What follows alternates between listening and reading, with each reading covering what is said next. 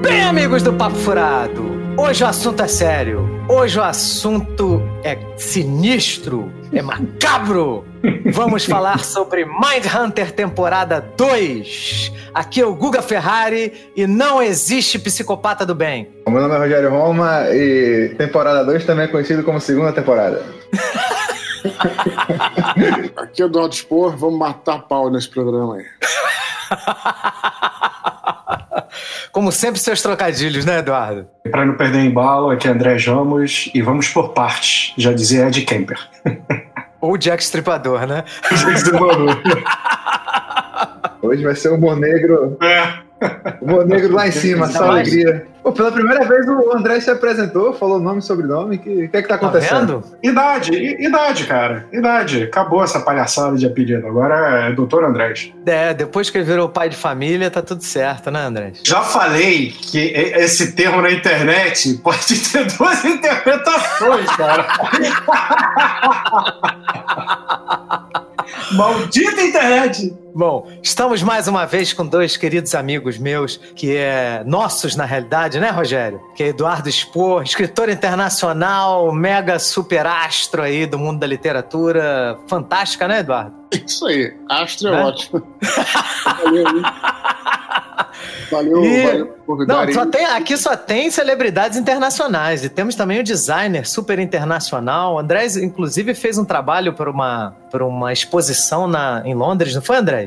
Estreou agora, dia 18, uma exposição no Museu de Design de Londres sobre a, a conquista do homem, né? As tenta- não as tentativas, mas é, como vai ser a colonização de Marte. Que E maneiro, hein? aí, pô, parece que a parada tá mó sucesso. Eu, eu vou agora no final do mês, vou passar Halloween lá. Que maneiro, cara. Então, só Porque, celebridades. cara, só- melhor- a melhor data para passar Halloween na Inglaterra é agora. Porque vai ter o Brexit ou não vai ter o Brexit? A galera tá no terror. Então, a cidade já tá no clima. Já tá todo mundo apavorado, já tem desespero, desespero coletivo, entendeu? Tá, tá um climão lá. Exatamente. O melhor Halloween é o Halloween do Brexit. É, tá certo. Halloween do Brexit.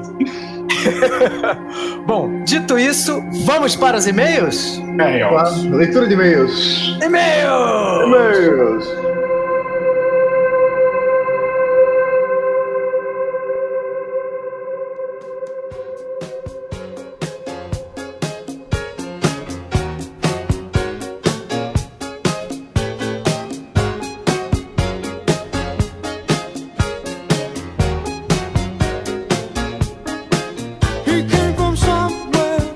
Meus amigos, que para entrar em contato conosco, basta mandar um e-mail para papofuradopodcast.gmail.com.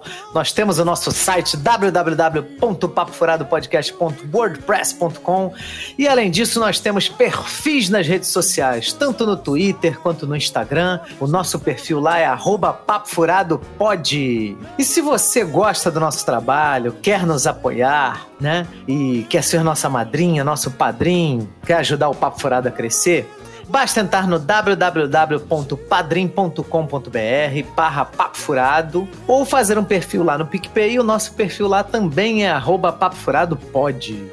Além disso, nós também vendemos camisas no Mercado Livre. Inclusive, houve reclamação sobre o modelo, não foi, Rogério? Reclamações graves, né? Dizendo aí que esse modelo não, não tá agradando. Vamos estudar aí o contrato aí com a Mega Models para procurar um substituto aí adequado. Mega Model. E bom, e nós além nós estamos em todos os agregadores de podcast, estamos no SoundCloud, no Spotify, no iTunes. Então, onde vocês quiserem achar a gente, é só digitar lá Papo Furado Podcast, vocês no- nos encontrarão. Nas descrições de cada episódio nosso, nós temos lá as marcações das minutagens dos blocos. Para o pessoal que não quer receber spoiler do programa anterior, né, do assunto que a gente trata no programa anterior, evitar de repente de ouvir a leitura de e-mails, porque a gente dá muito spoiler sobre o último programa, né? Começa, quando a gente se empolga, não tem, não tem isso de spoiler nem nada, nada. Vai, vai falando tudo. é. A gente tem aquela regra, né? 24 horas depois do episódio e uma semana depois do filme, já não existe esse negócio de, de spoiler. Né? É obrigação de todo mundo estar por dentro. Só que não, né, Rogério? Só que não, né? Tudo bem. Bom, vamos agradecer, né, Rogerinho, os nossos novos padrinhos. É isso aí, a gente teve aí dois, dois novos padrinhos aí nessa última semana, né? Que é o, o Arimar Souza Alves e o David Ferreira, né? Não sei se é David ou se é Davi, fica aí o questionamento. Mas Exatamente. aí a nossa, nossa gratidão é, é enorme. Pô, muito obrigado pelo carinho e pelo apoio, pessoal. Arimar e, e David ou Davi, né? Muito obrigado mesmo, gente. Muito obrigado pelo apoio, pelo carinho. A gente faz esse trabalho com, com muito apreço. Então é muito bom ter gente apoiando a gente, tá? Valeu mesmo. Leva vocês com a gente no coração. Isso aí. Grande abraço. Nosso primeiro e-mail é do Jancer Rodrigo Xavier de Lima, 38 anos, ex-Buena Verde e Toymaker. Bom dia, boa tarde, boa noite. Assisti Rambo Last Blood no, no, primeiro fim de semana que o filme estava em cartaz. Como bom fã do Stallone, fui entusiasmado para ver aquela violência saudável, como vocês falam. KKKKK. Saí do cinema pensando, só tem um podcast que vai falar sobre esse filme. O Papo Furado. E como sempre, não me decepcionei. Fui assistir com a minha namorada e saí do filme quieto. Ela me perguntou se eu não tinha gostado do filme e eu só respondi: eu estou saboreando o filme. Fui para o cinema com a ideia de que o filme do Rambo é um filme de matança. Seja na guerra, seja na cidade ou em qualquer lugar, o personagem é assim. Os soldados cheios de traumas psicológicos que se afloram quando eles são ativados. Então, qualquer um que queira, queira ver um filme profundo, cheio de camadas ou filosofias, vá assistir outro tipo de filme. Aqui o negócio é sangue. E pensando assim, só tenho uma frase sobre a crítica do cara da Folha. Vai tomar no cu. o cara é o Rambo.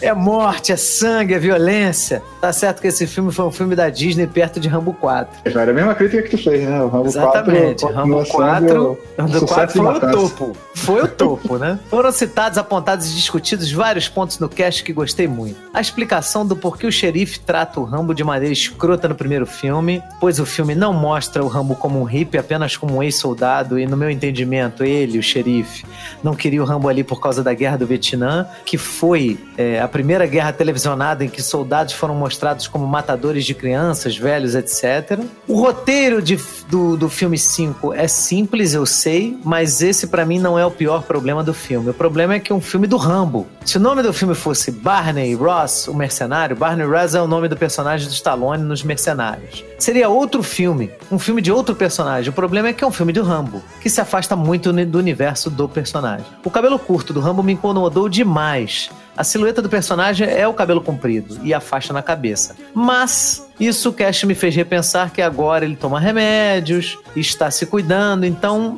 eu engoli esse novo visual. Não mostrar a morte do mexicano foi uma sacanagem. Esse filho da puta que eu queria ver o Rambo arrancando a cabeça não foi mostrado. E a amiga da filha dele também não morre. Foi decepcionante. Mas eu duvido que o Rambo iria matar uma mulher. Não matou nos outros quatro filmes e agora que não iria também matar. O Rambo subir de peito aberto no morro para ir atrás da filha sem ser tático foi de doer. Caralho, o cara é o Rambo, porra. Cadê o treinamento Buena Verde? E outra, concordo plenamente com vocês, a menina morreu por causa dele. Uma coisa que não me desceu nem fudendo os mexicanos chegando no rancho procurando vingança. O Rambo sai de um buraco, dá um tiro nos caras e falam, que falam, né? Olha lá o Rambo lá, vamos entrar nesse buraco na casa do nosso inimigo. É muita inocência, né? Pelo amor de Deus. O Rambo arrancando o coração do mexicano chegou a me dar tesão. Puta que pariu. Esse é o Rambo que eu queria ver o filme todo. E sobre o podcast, como eu disse anteriormente, não me decepcionou. Vocês estão cada vez mais subindo no meu conceito. Parabéns pelo trabalho. Observação: fui comprar a camisa do Papo Furado no Mercado Livre e o modelo que ilustra o anúncio é o Guga. Porra! Coloca uma gostosa, né? Abraços. tá vendo, Jansen? Ó, ficou abaixo, né, do esperado. Não, mas é o que a gente lá, tem, cara. É o que a gente tem pra oferecer. Exatamente. É, no tá momento certo, é o que né? tem. Quem não tem cão, caça com gato. Vira lata, né, Rogério? Pô, tá bem complicado, né? Ai, ai, Jansen, olha, cara, adorei teu e-mail, cara. Muito bom, muito bom, Jansen, seu e-mail. Excelente. Muita coisa aqui eu concordo com você, entendeu? O Rambo é violência do bem, entendeu? Quem não gostar de violência do bem, que vá assistir outro filme, tá? Nosso segundo e-mail é do Jonatas Mariano. Olá, galera do Papo Furado, tudo bem com vocês? Vou tentar ser sucinto sobre os assuntos do Rambo, já que realmente não é um filme que possui muito assunto para ser discutido. Não sei se vocês ficaram com esse sentimento, mas eu até gostei do Rambo super velho, morando em Tunis, e a minha expectativa cresceu com o sequestro porque eu acreditei que eu ia ver um Busca Implacável, Taken, que é o filme lá do Liam Neeson, né? Só que no lugar do Liam Neeson, o Rambo. Enfim, o filme me divertiu, principalmente porque eu paguei apenas 12 reais para ver um videoclipe do Rambo matando os caras com armadilha. Olha, não tem prazer maior, né, Rogerinho? Por 12 reais aí, pô. 12 reais, a matança do bem, tá tudo certo. Em relação ao Coringa, eu assisti e achei muito foda. Porém, uma coisa me surpreendeu tanto quando o filme, tanto quanto o filme, eu costumo assistir filmes em um cinema bem perto de casa que fica dentro de um supermercado. O ingresso é super barato, por isso que ele paga 12 reais para ver os filmes. Isso não é um jabá. É que quando eu entrei na sala de cinema, tinha uma fileira com uma criançada desacompanhada, entre aspas, e responsabilidade dupla dos pais e do cinema. Pronta para ver um filme pesado e me veio algo na cabeça que seria legal falar sobre, já que o Google é psicólogo. Qual é o real impacto que um filme pode ter como, como um filme como Coringa pode fazer na mente em formação de uma criança? É isso aí, Jonatas. É uma pergunta que não tem uma resposta é, pré-definida, porque nós, seres humanos, somos criaturas muito diversas. E o que é, de repente, impressionante para uma criança pode não ser para outra. A irresponsabilidade, e aí eu concordo com você, dos pais, é dos pais não estarem presentes para decidir, né? O que, que os filhos podem ou não assistir. Porque isso cabe ao pai. Ele sabe qual é, que tipo de filho ele tem, né? Se o emocional do filho dele está preparado para assistir, de repente, uma cena forte de violência ou uma coisa, né, mais dramática. Isso cabe, isso está muito ligado à responsabilidade que os pais têm que ter, a percepção que eles têm que ter dos seus próprios filhos. Mas, em tese, um filme ou uma obra, videogame, seja lá o que for, um livro, não tem um poder destrutivo de, sabe, influenciar na personalidade ou traumatizar uma criança de uma forma assim muito contundente. É claro que tem conteúdos que são, é, dependendo da criança, estão além da maturidade, né, que ela tem. Então cabe aos pais, né, decidirem o que, que seus filhos devem assistir ou não. Principalmente nesse caso que a classificação indicativa de Coringa é 16 anos, né, Rogério? Já ficou 16 anos. 16 anos, né? Tá certo. Alguns, alguns cinemas até colocaram um aviso, né? Não é para criança, né? Além do, do, do símbolo lá do 16 anos, colocaram um cartazinho, ó. Não é filme para criança. É, isso aí. Tá? Muito obrigado pelo seu e-mail, Jonatas. Um grande abraço. Nosso próximo e-mail é da Júnia Nogueira. Queridos, grata pelo espaço de fala e serei concisa, em obediência à determinação expressa do meu amigo Marcos Cardoso. Olha aí, Marcão mandando na parada, hein, Rogério? Mesmo, mesmo afastado, ele exerce aí seu poder de, de influência. Persuasão. Isso aí. Isso aí. Eu não gostei do filme Superbad quando assisti no cinema. Eu tinha 19 anos, era uma menina virgem e membro da Assembleia de Deus. Fiquei muito assustada com a fixação dos rapazes pela execução do bendito ato sexual. E achei o McLovin a coisa mais estúpida que eu já vira na vida. Mas o meu ex-namorado, que tinha 23 anos, e meu irmão, que tinha 15, adoraram o filme. E tempos depois, conversando com meu esposo, descobri que ele adorava o filme também. Hoje tenho 31 anos e tive a oportunidade de rever McLove em sua turma com outra visão e trazer aqui quatro pontos diferentes dos que vocês brilhantemente já levantaram. O desenho compulsivo de pintos e os clássicos caralhinhos voadores. Foi impossível para mim, ao revisitar o filme, não pensar nos clássicos cara caralhinhos voadores, e aí ela está se referindo ao Nelson Rodrigues, né? Aquela peça lá dele que é Os Sete Gatinhos, né? Do nosso cinema e também o filme nacional com o Lima Duarte, que foi quem falou essa frase. Quem foi que desenhou caralhinhos voadores no banheiro? Também tem uma frase histórica no cinema nacional. É, isso é incrível. É, e ao ver a cena em que o pequeno Seth desenha pintos em qualquer lugar. Era inevitável não relacionar. Hahaha. e eu só conheço essa cena porque o meu marido, no auge dos seus 40 anos, adora esse filme. Muitas vezes, quando ele vai xingar, ele fala: Caralhinhos Voador. Ele diz que é o filme da pré-adolescência dele. Cara, é muito bom esse filme. uma, uma curiosidade do, do Superbad sobre esses desenhos de pinto é que eles tiveram que aprovar cada desenho deles, teve que passar pelo jurídico para ser aprovado para ser exibido no filme. Então teve uma equipe de advogados que ficou analisando desenhos de Bilola para poder aprovar o negócio para entrar no cinema para ter a classificação a, a, que eles queriam lá, né? Então Não, realmente muito. o trabalho de advogado pode ser bem esquisito. Humilhante, né? Análise de caradinhas. ai, ai. Bom, ponto 2. Ausência do afeto com as, para com as meninas. Eu fui adolescente na fase Britney Spears virgem, Sandy virgem e revista Capricho. E toda teen, ensinando a dar o primeiro beijo. E trazendo testes para sabermos se os caras estavam afim de nós. Era comum as meninas serem BV, boca virgem. E a primeira vez não estava associada à faculdade ou idade, nem a casamento também.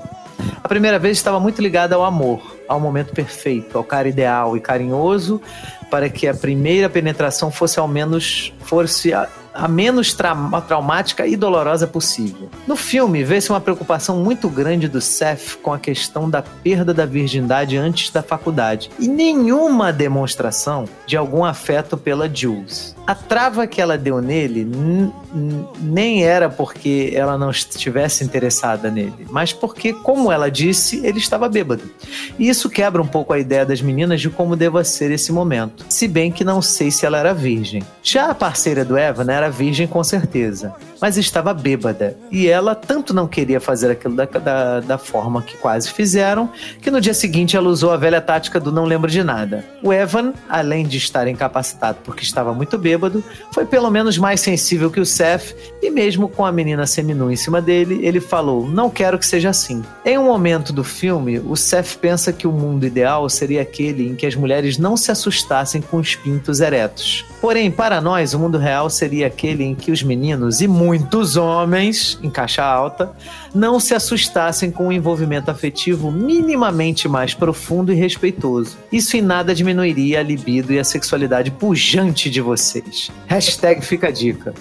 Fica a dica, né, Rogerinho? Fica, tem que. Por isso que a gente falou, né? Que no, no programa a gente levantou que seria bem legal ter ouvido né, a opinião de uma menina e aí tá, ah, tá a Júnia complementando aí a, o Esse... casting. Excelente análise, Júnior. E até que é, é, a questão do, do Seth, né, não demonstrar afeto pela Jules, é uma característica do, da, da, criação que ele recebe, né? De homem tem que ser desse jeito, homem tem que perder a virgindade cedo, né? É tudo uma série de preconceitos, né? Que na realidade era afim dela. Ele gostava dela. Né? Senão ele poderia ter escolhido outra, né? Bom, ponto 3. McLovin e CSI. A cena dos policiais dizendo para McLovin que o trabalho deles não é igual a CSI, que não tem semi do meliante para tudo quanto é lado. Isso mudou minha forma de ver CSI. Eu era uma fã indiscutível da série, continuo sendo. Mas toda vez que assisto a CSI e vejo que tinha semi na cena do crime, lembro do McLovin.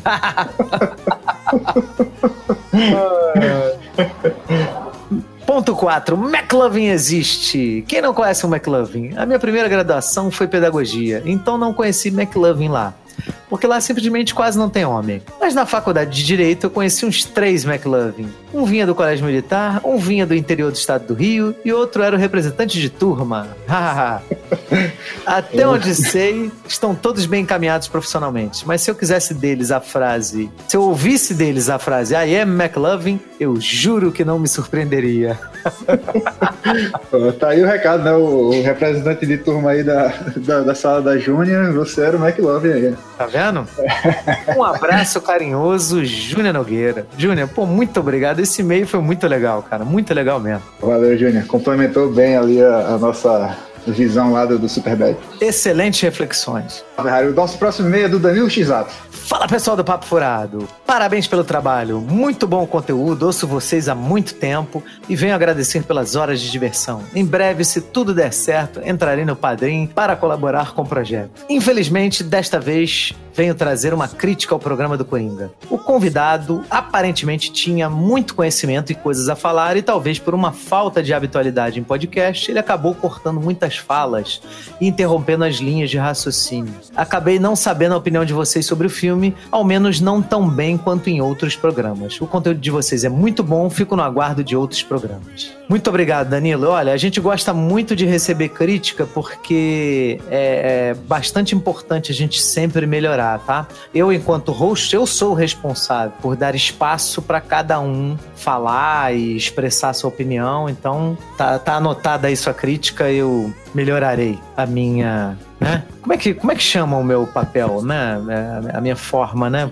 Verbal do que eu faço. Doutor, né? maestro da conversa, né? É, né? Seria isso, né? A minha condução, exatamente. O maestro, o maestro conduz, né? Então eu vou melhorar a minha regência, condução. A tá, regência da conversa, né? Isso aí. Muito obrigado, meu amigo. Próximo e-mail, Luiz Henrique Santos. Olá, amigos de Papo Furado. Me chamo Luiz Henrique Santos, sou de Curitiba, Paraná e acompanho o podcast de vocês há muito tempo. Geralmente não costumo escrever para os podcasts que ouço. Só vim mesmo escrever para vocês por conta de um pequeno erro do Guga Ferrari. Ele disse no início do podcast sobre Coringa que Vitor Hugo era responsável pelos romances Os Miseráveis, Os Três Mosqueteiros e Conde de Monte Cristo. Bem, Vitor realmente escreveu Os Miseráveis, porém o autor de Três Mosqueteiros e Conde de Monte Cristo é Alexandre Dumas. Não é tão difícil confundir os autores, mas como sou grande fã da obra de Dumas, vim aqui esclarecer esse pequeno equívoco. Espero que não levem para o lado pessoal, admiro muito o trabalho de vocês e esse pequeno equívoco não atrapalha em nada a visão de vocês do filme, mas é sempre bom deixar as coisas bem claras. Um forte abraço a todos e continuem excelente trabalho. Cara, Luiz, eu achei excelente, até porque eu, na hora que eu tava gravando, eu falei, cara, não tá soando bem, muito bem o que eu tô falando, sabe? mas eu tava né? muito, mas eu tava muito cansado. E eu tava vendo, né, por que que eu confundi os dois. Os dois, ambos são romancistas franceses e eles nasceram no mesmo ano, 1802. Então, assim, é, é- realmente foi uma, uma tropeçada aí foda, né? De fato, o Vitor Hugo, ele escreveu Os Miseráveis, O Corcunda de Notre Dame e O Homem que Ri. E o Alexandre Dumas, ele escreveu Os Três Mosqueteiros, O Conde de Monte Cristo, né? Então, é, realmente foi uma falha aí que... É, que bom que você pôde escrever esse e-mail. Se você não tivesse escrito esse e-mail, eu iria me retratar aqui nessa leitura, tá? Eu iria corrigir esse, esse conteúdo que... Aqui o nosso objetivo é sempre é, passar conteúdo de qualidade. Então, muito bom o seu e-mail, tá, meu amigo? Muito obrigado mesmo. de vocês. O meu eu tô aqui pra confundir. Nosso próximo e-mail do Guilherme Couto. Olá, amigos do Papo Furado. Gostaria de compartilhar com vocês a minha impressão de Coringa. Acredito que o Coringa do Heath Ledger passou a tocha sabendo que Joaquim Fênix honrou a máscara do palhaço. Neste filme podemos ver a ascensão dos maiores vilões do universo dos quadrinhos e acredito que isso já era merecido há algum tempo. O filme mostra o quanto um dia ruim pode levar uma pessoa à loucura dentro do universo ficcional. Frase aclamada pela HQ A Piada Mortal, que é a, a história em quadrinho escrita pelo Alan Moore, que é um roteirista inglês, que era para ser feito uma graphic novel, uma história fora da cronologia, mas a coisa é tão absurdamente boa que passou a ser a história de, né, origem do Coringa nos quadrinhos. A gente tem um papo furado sobre quadrinhos clássicos da DC, né? Que a gente cita o Piada Mortal, né? Foi um dos primeiros papos furados da gente. Exatamente, exatamente. Então, quem quiser, dá uma olhadinha lá, né? A gente fala bastante da, da HQ. Terceiro, A né? É o terceiro, Terceiro nosso ter- terceiro papo furado. 2017, hein? Lá. voando. A atuação de Joaquim Fênix nos convence do quanto a mente de Arthur Fleck foi flagelada dentro do universo do filme e o quanto um ser humano com distúrbios psicológicos tão intensos pode aguentar antes de explodir. O ritmo do filme cresce de maneira surpreendente, aprisionando o espectador numa tensão que se estende por todo o longa. A atuação de Joaquim Fênix potencializa a obra cinematográfica do começo ao fim. Outro aspecto que merece ser mencionado é a edição que sem dúvidas contribuiu para que o longa fosse impactante da maneira que foi. Um belo exemplo foi a cena na qual Arthur está sendo agredido no metrô e utiliza sua arma pela primeira vez. O estampido dos tiros ecoa por toda a sala de cinema, causando um incômodo que contribui para a imersão da cena. Gostaria Essa de encerrar. de, de canhão mesmo nessa cena. Lembra muito o aquele filme lá do, do Bronson, pô. Desejo de Matar, né? Também o, o tiro do, do, do Charles Bronson parece uma bazuca dentro do, do metrô. Maneiro, Sinistro. né, cara? Muito maneiro. Gostaria de encerrar dizendo que foi certa a escolha do roteiro de não colocar o Coringa como irmão de Bruce Wayne, ou não deixar isso completamente explícito. Acredito que seria muito difícil colocar um Batman dentro desse universo, mas caso aconteça, espero que isso seja feito de maneira assertiva. Vida longa pra furado e parabéns ao nosso querido Marcão. Muita prosperidade para você e sua família. Atenciosamente, Guilherme Couto. É isso aí, Guilherme. Pô, Guilherme, Show de Cara- bola. Passaremos aí sua, sua, sua mensagem aí ao Marcão e com certeza ele vai ficar muito Yeah. feliz. E concordamos com tudo que você falou no, no, no e-mail, cara. Assim, realmente uma análise muito legal. Coringa é um filme espetacular. Muito bom mesmo, muito bom. Nosso próximo e-mail é do Cláudio Almeida. Olá, nerds. Vamos falar do melhor filme de 2019? Espetacular beira a perfeição, não canse em nenhum momento. E o melhor, deixe aberto para todo tipo de conclusão. Exemplo, você pode achar que tudo aconteceu ou não, porque no final ele está sem machucado no rosto em frente à psiquiatra e rindo porque ela não entenderia a piada. Mas que piada? Para ele tudo aquilo poderia ser uma situação engraçada. Apesar da teoria do relógio que diz que todo relógio mostrado no filme mostra sempre a mesma hora, dando a entender ser tudo um sonho de Arthur. Na minha opinião, aconteceu quase tudo. Quando digo quase tudo, acredito que as partes felizes para Arthur foi a imaginação dele. Por exemplo, o um encontro com a vizinha, o qual achei desnecessário ser mostrado depois, ele no bar de comédia, etc, etc. E por fim, a parte final na rua, onde é endeusado. Na minha opinião, depois de matar Murray, ele é preso e levado ao Arkham. Joaquim Fênix está perfeito. Para mim foi a melhor atuação de cinema que vi. Meus top 5 dos melhor, das melhores atuações masculinas no cinema. Primeiro lugar, Joaquim Fênix né, no Joker. Segundo, Daniel Day-Lewis no meu pé esquerdo. Terceiro, Robert De Niro em Touro Indomável. Quarto, Denzel Washington em Malcolm X. E quinto, em Jack Nixon em... Esse deve ser The Shining, né? O Iluminado, é, né? Eu acho que é Iluminado. Iluminado, né? Se quiserem falar o top 5 de vocês, fiquem à vontade. Abraços. Pô, cara, depois do teu top 5, Cláudio, fica difícil, cara. Só monstro. É. Só lendas do cinema, isso que você botou. Porra, só pessoas que eu amo assistir, cara. Todos eles espetaculares. Muito obrigado pelo seu e-mail, meu amigo. Nosso próximo e-mail é do Arimar Júnior. Nosso padrinho, né, Rogerinho? Grande Arimar. Adorei o episódio. Mais uma aula do professor Guga, Rafael Pinho e Rogério Rama, também matando a pau. Uma coisa que eu sempre lembro quando assisto o Rei da Comédia e no ápice do Coringa é o assassinato de John Lennon. Lennon foi assassinado em Nova York em dezembro de 80 e a sua morte pelas mãos de um maluco teve um impacto não só no imaginário coletivo, tanto como a forma em que as celebridades começaram a ter maior cuidado com a segurança. O nome é muito bom, mas nesse podcast não tem papo furado.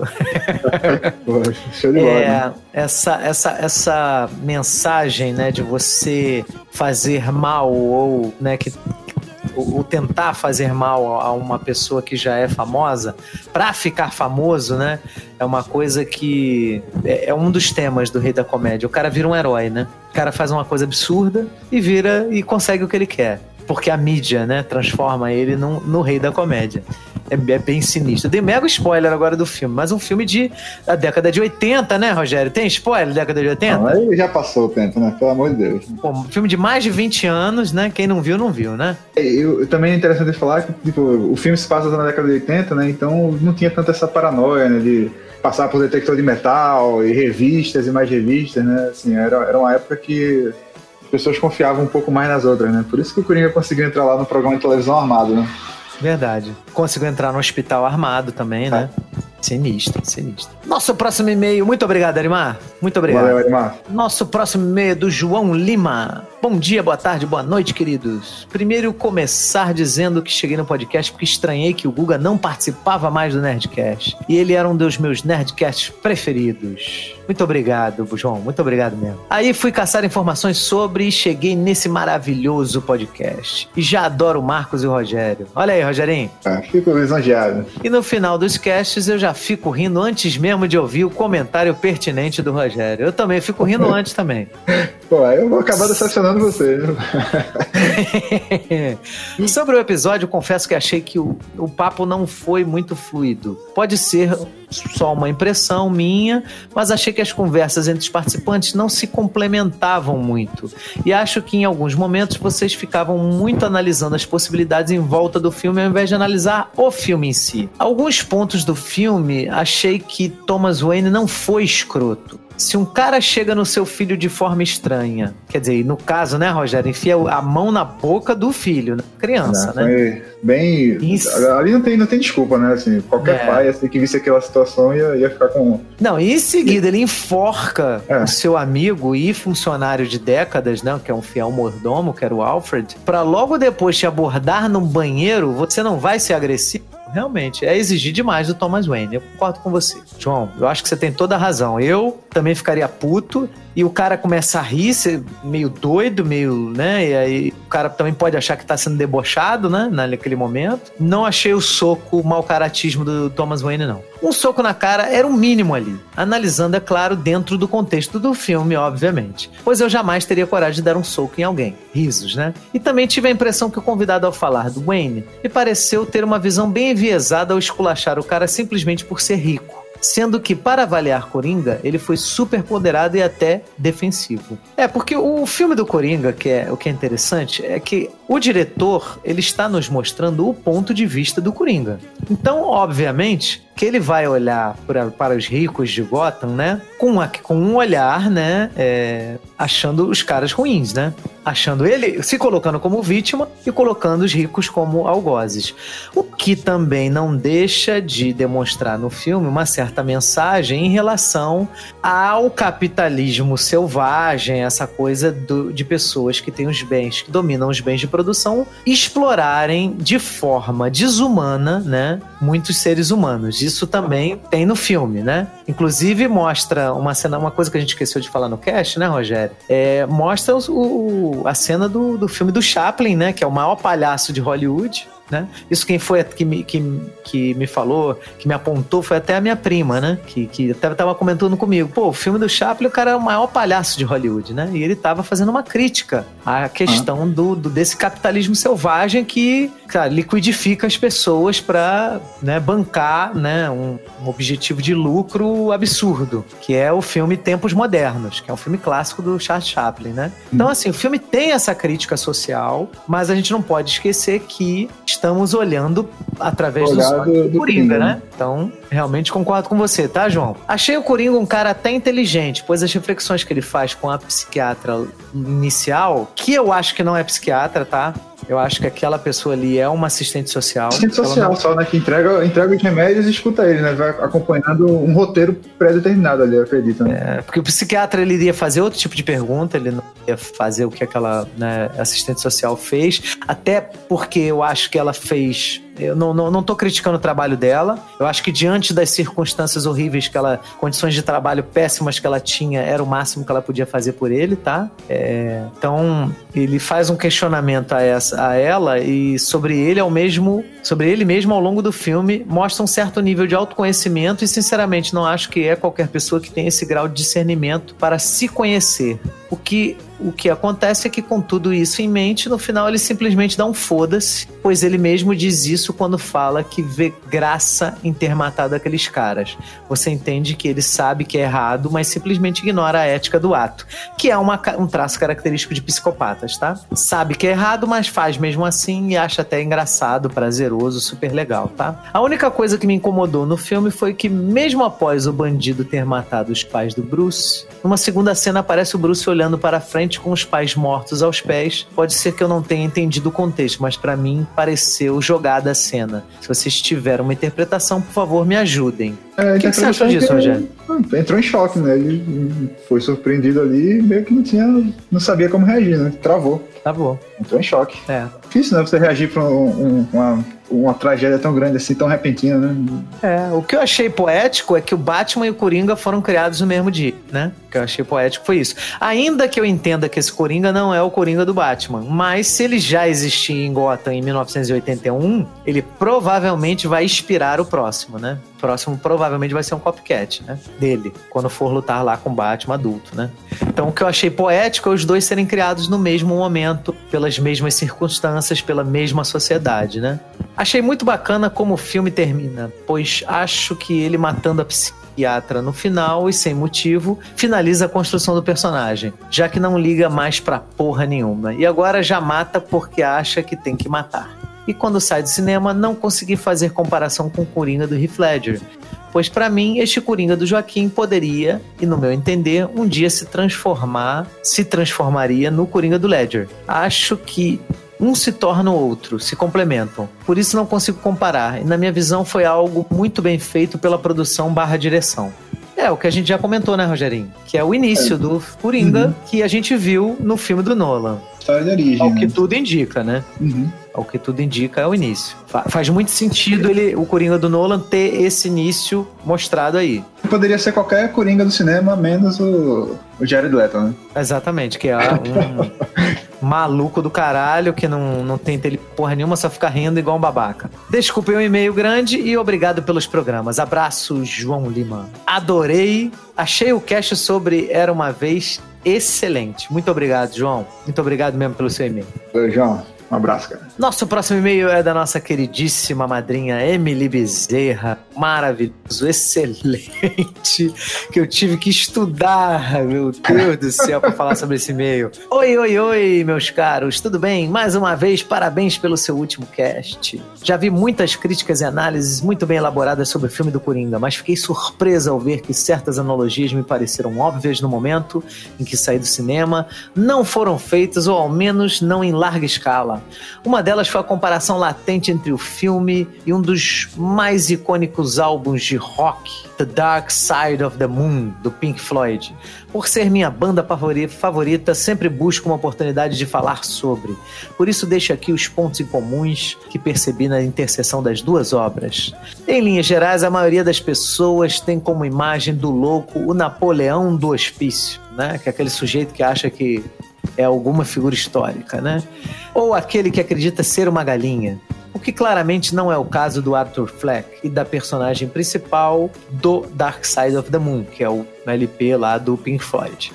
Nas duas obras, a loucura é vista como uma ausência da compreensão autêntica e correta da realidade, uma vez que a percepção da mente se dá de uma forma distorcida, mas que não necessariamente desprovida de razão. Como diz o filósofo Chest- Chesterton, Chesterton, louco não é quem raciocina, mas sim quem raciocina demais. Frase esta que lembro toda vez que o Rick diz ao Mori: não pense nisso, como uma espécie de aviso para a manutenção da sanidade mental. O Arthur Fleck tem uma linha de raciocínio muito clara e lógica dentro de suas perspectivas limitadas, dado ao contexto individual dele com seus transtornos mentais e social, em como o mundo ao redor funciona e lida com ele. E ao longo do álbum vemos também este mesmo tipo de loucura, de alguém que ao longo de uma jornada vai perdendo o domínio do seu entendimento de forma totalmente plausível e compreensível. O mesmo acontece também com Pink, personagem principal do álbum The Wall, também do Pink Floyd. Talvez essa seja um dos motivos, talvez esse seja um dos motivos do filme ser tão indigesto por nos colocar de frente com a loucura da razão.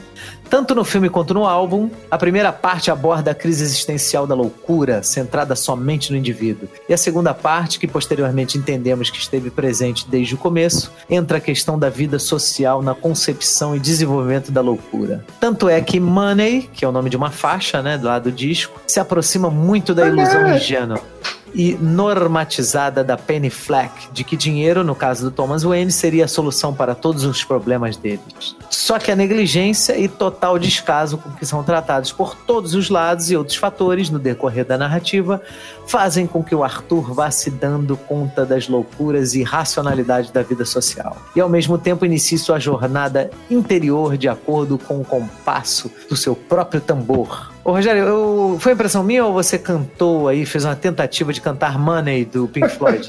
Foi só, só uma palhinha. Na verdade, quem é que vai, cantar, quem vai cantar é o Marcão. O Marcão, quando voltar, ele vai fazer uma voz e violão, tá Entendi. tocando aí a discografia completa do Pink Floyd. Então, como é que é? Money, é isso? Eu não vou cantar de novo. Bom, assim como em Us and Them, que é outra faixa, já absorto numa total apatia, ele não se dissocia mais dos outros como uma pessoa inferior. Ao contrário, ele se reconhece enquanto um ser que existe. Só que devido ao seu grau de transtorno, já não se importa mais com a vida, seja de quem for, dele ou de qualquer outra pessoa. Tanto que ele chega lá no programa, né, do comediante lá, e ele e o cara falou assim: "Não, você acredita em alguma coisa?" Ele, não, não acredito em nada, né? Então, é total descaso com a existência dele e de outras pessoas. Como é que é Us and Them, Rogério? Você sabe cantar? Não, essa eu não conheço, não. Não, né? Como em... Tu tá querendo que eu cante de qualquer maneira, né, bicho? É, ué, ué, me você colocando- começou, ué. Quem começou tem que começar, tem que continuar, porra. Como em Any Color You Like. Essa tu conhece, eu não conhece. Que seria o estágio final da loucura. Temos claro que o lado que você escolheu para se posicionar sociopoliticamente já não possui mais qualquer significado ou relevância.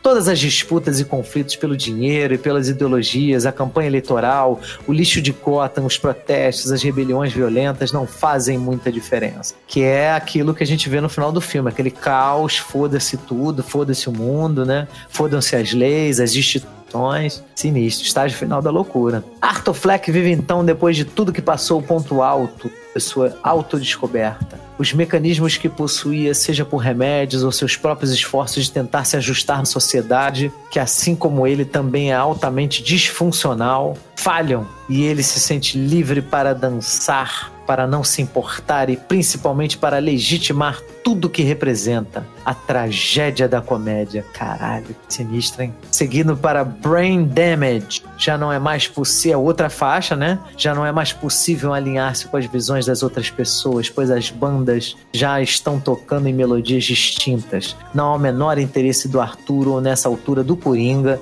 de realinhar-se com o todo. Por fim, em Eclipse, temos a conclusão escancarada de que tudo foi feito tudo que foi feito e gerou a loucura estava ali, mas a nossa negligência coletiva ao negar esse fato e atribuir consolos para negar a busca pelo sentido é o que se configura como a verdadeira loucura. Portanto, seria falsa e irresponsável essa ideia de luz e sombra para a sanidade. Não existe lado negro da lua. Na verdade, ela é toda escura. E principalmente de que nenhum de nós estamos imunes. Caramba, hein, Rogerinho? Imunes à deteriorização mental, seja por fatores internos ou externos, ou no pior dos casos, os dois ao mesmo tempo. A vida humana é sinistra e despida de sentido. Basta um palhaço para lhe ser fatal. Assim falava Zaratustra de Nietzsche, página 23. Pô, e-mail sinistraço, hein, Emily? Pô, adorei seu e-mail. Muito bom, muito bom mesmo.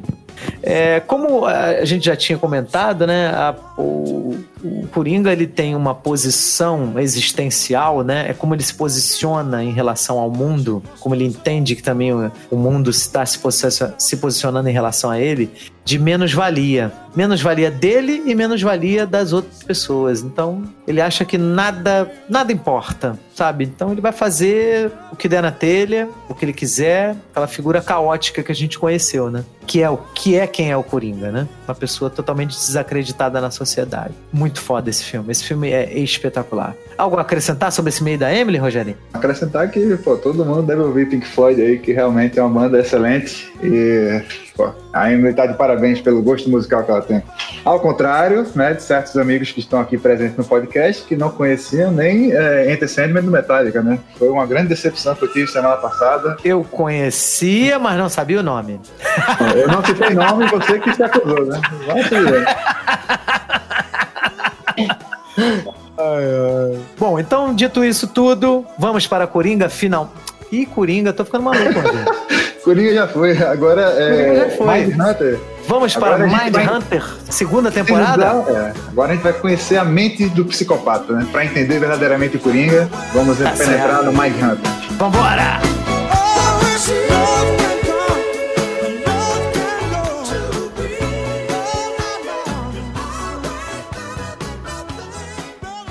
I believe that to be the case. It's statistically rare for serial killers to cross racial lines. It's also statistically significant that the Klan kills black people.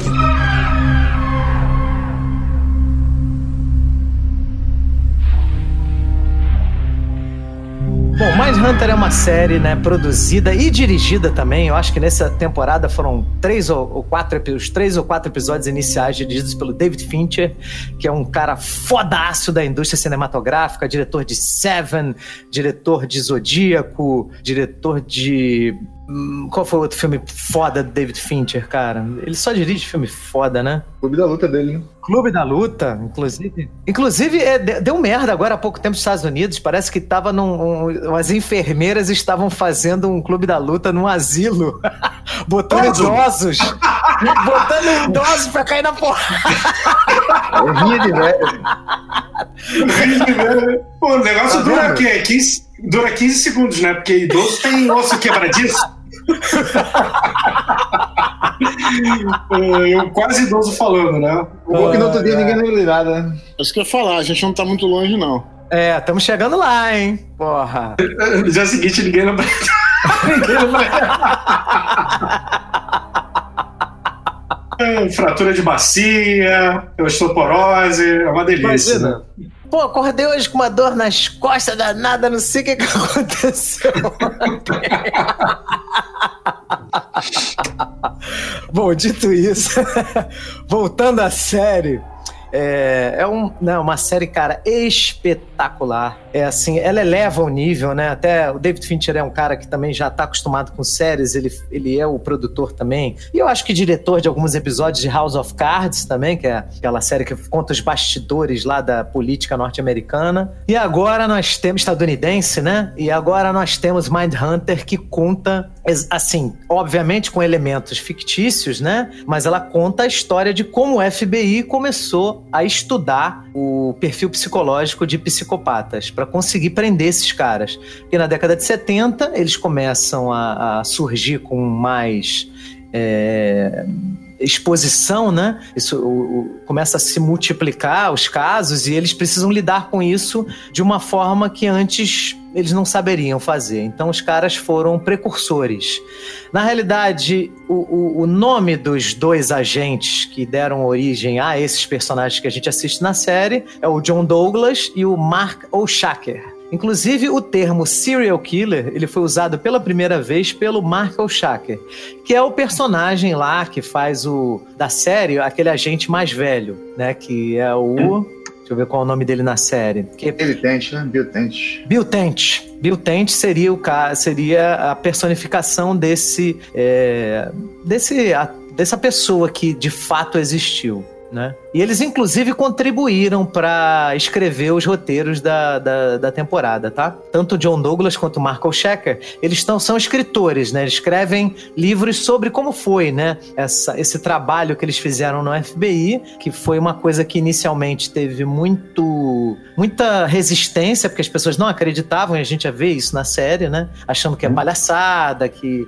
psicologia não, não funciona, que, né? Então, é, o Holden Ford, ele seria um personagem que né, seria baseado no John Douglas e o Bill Tent baseado no Mark O'Shaker.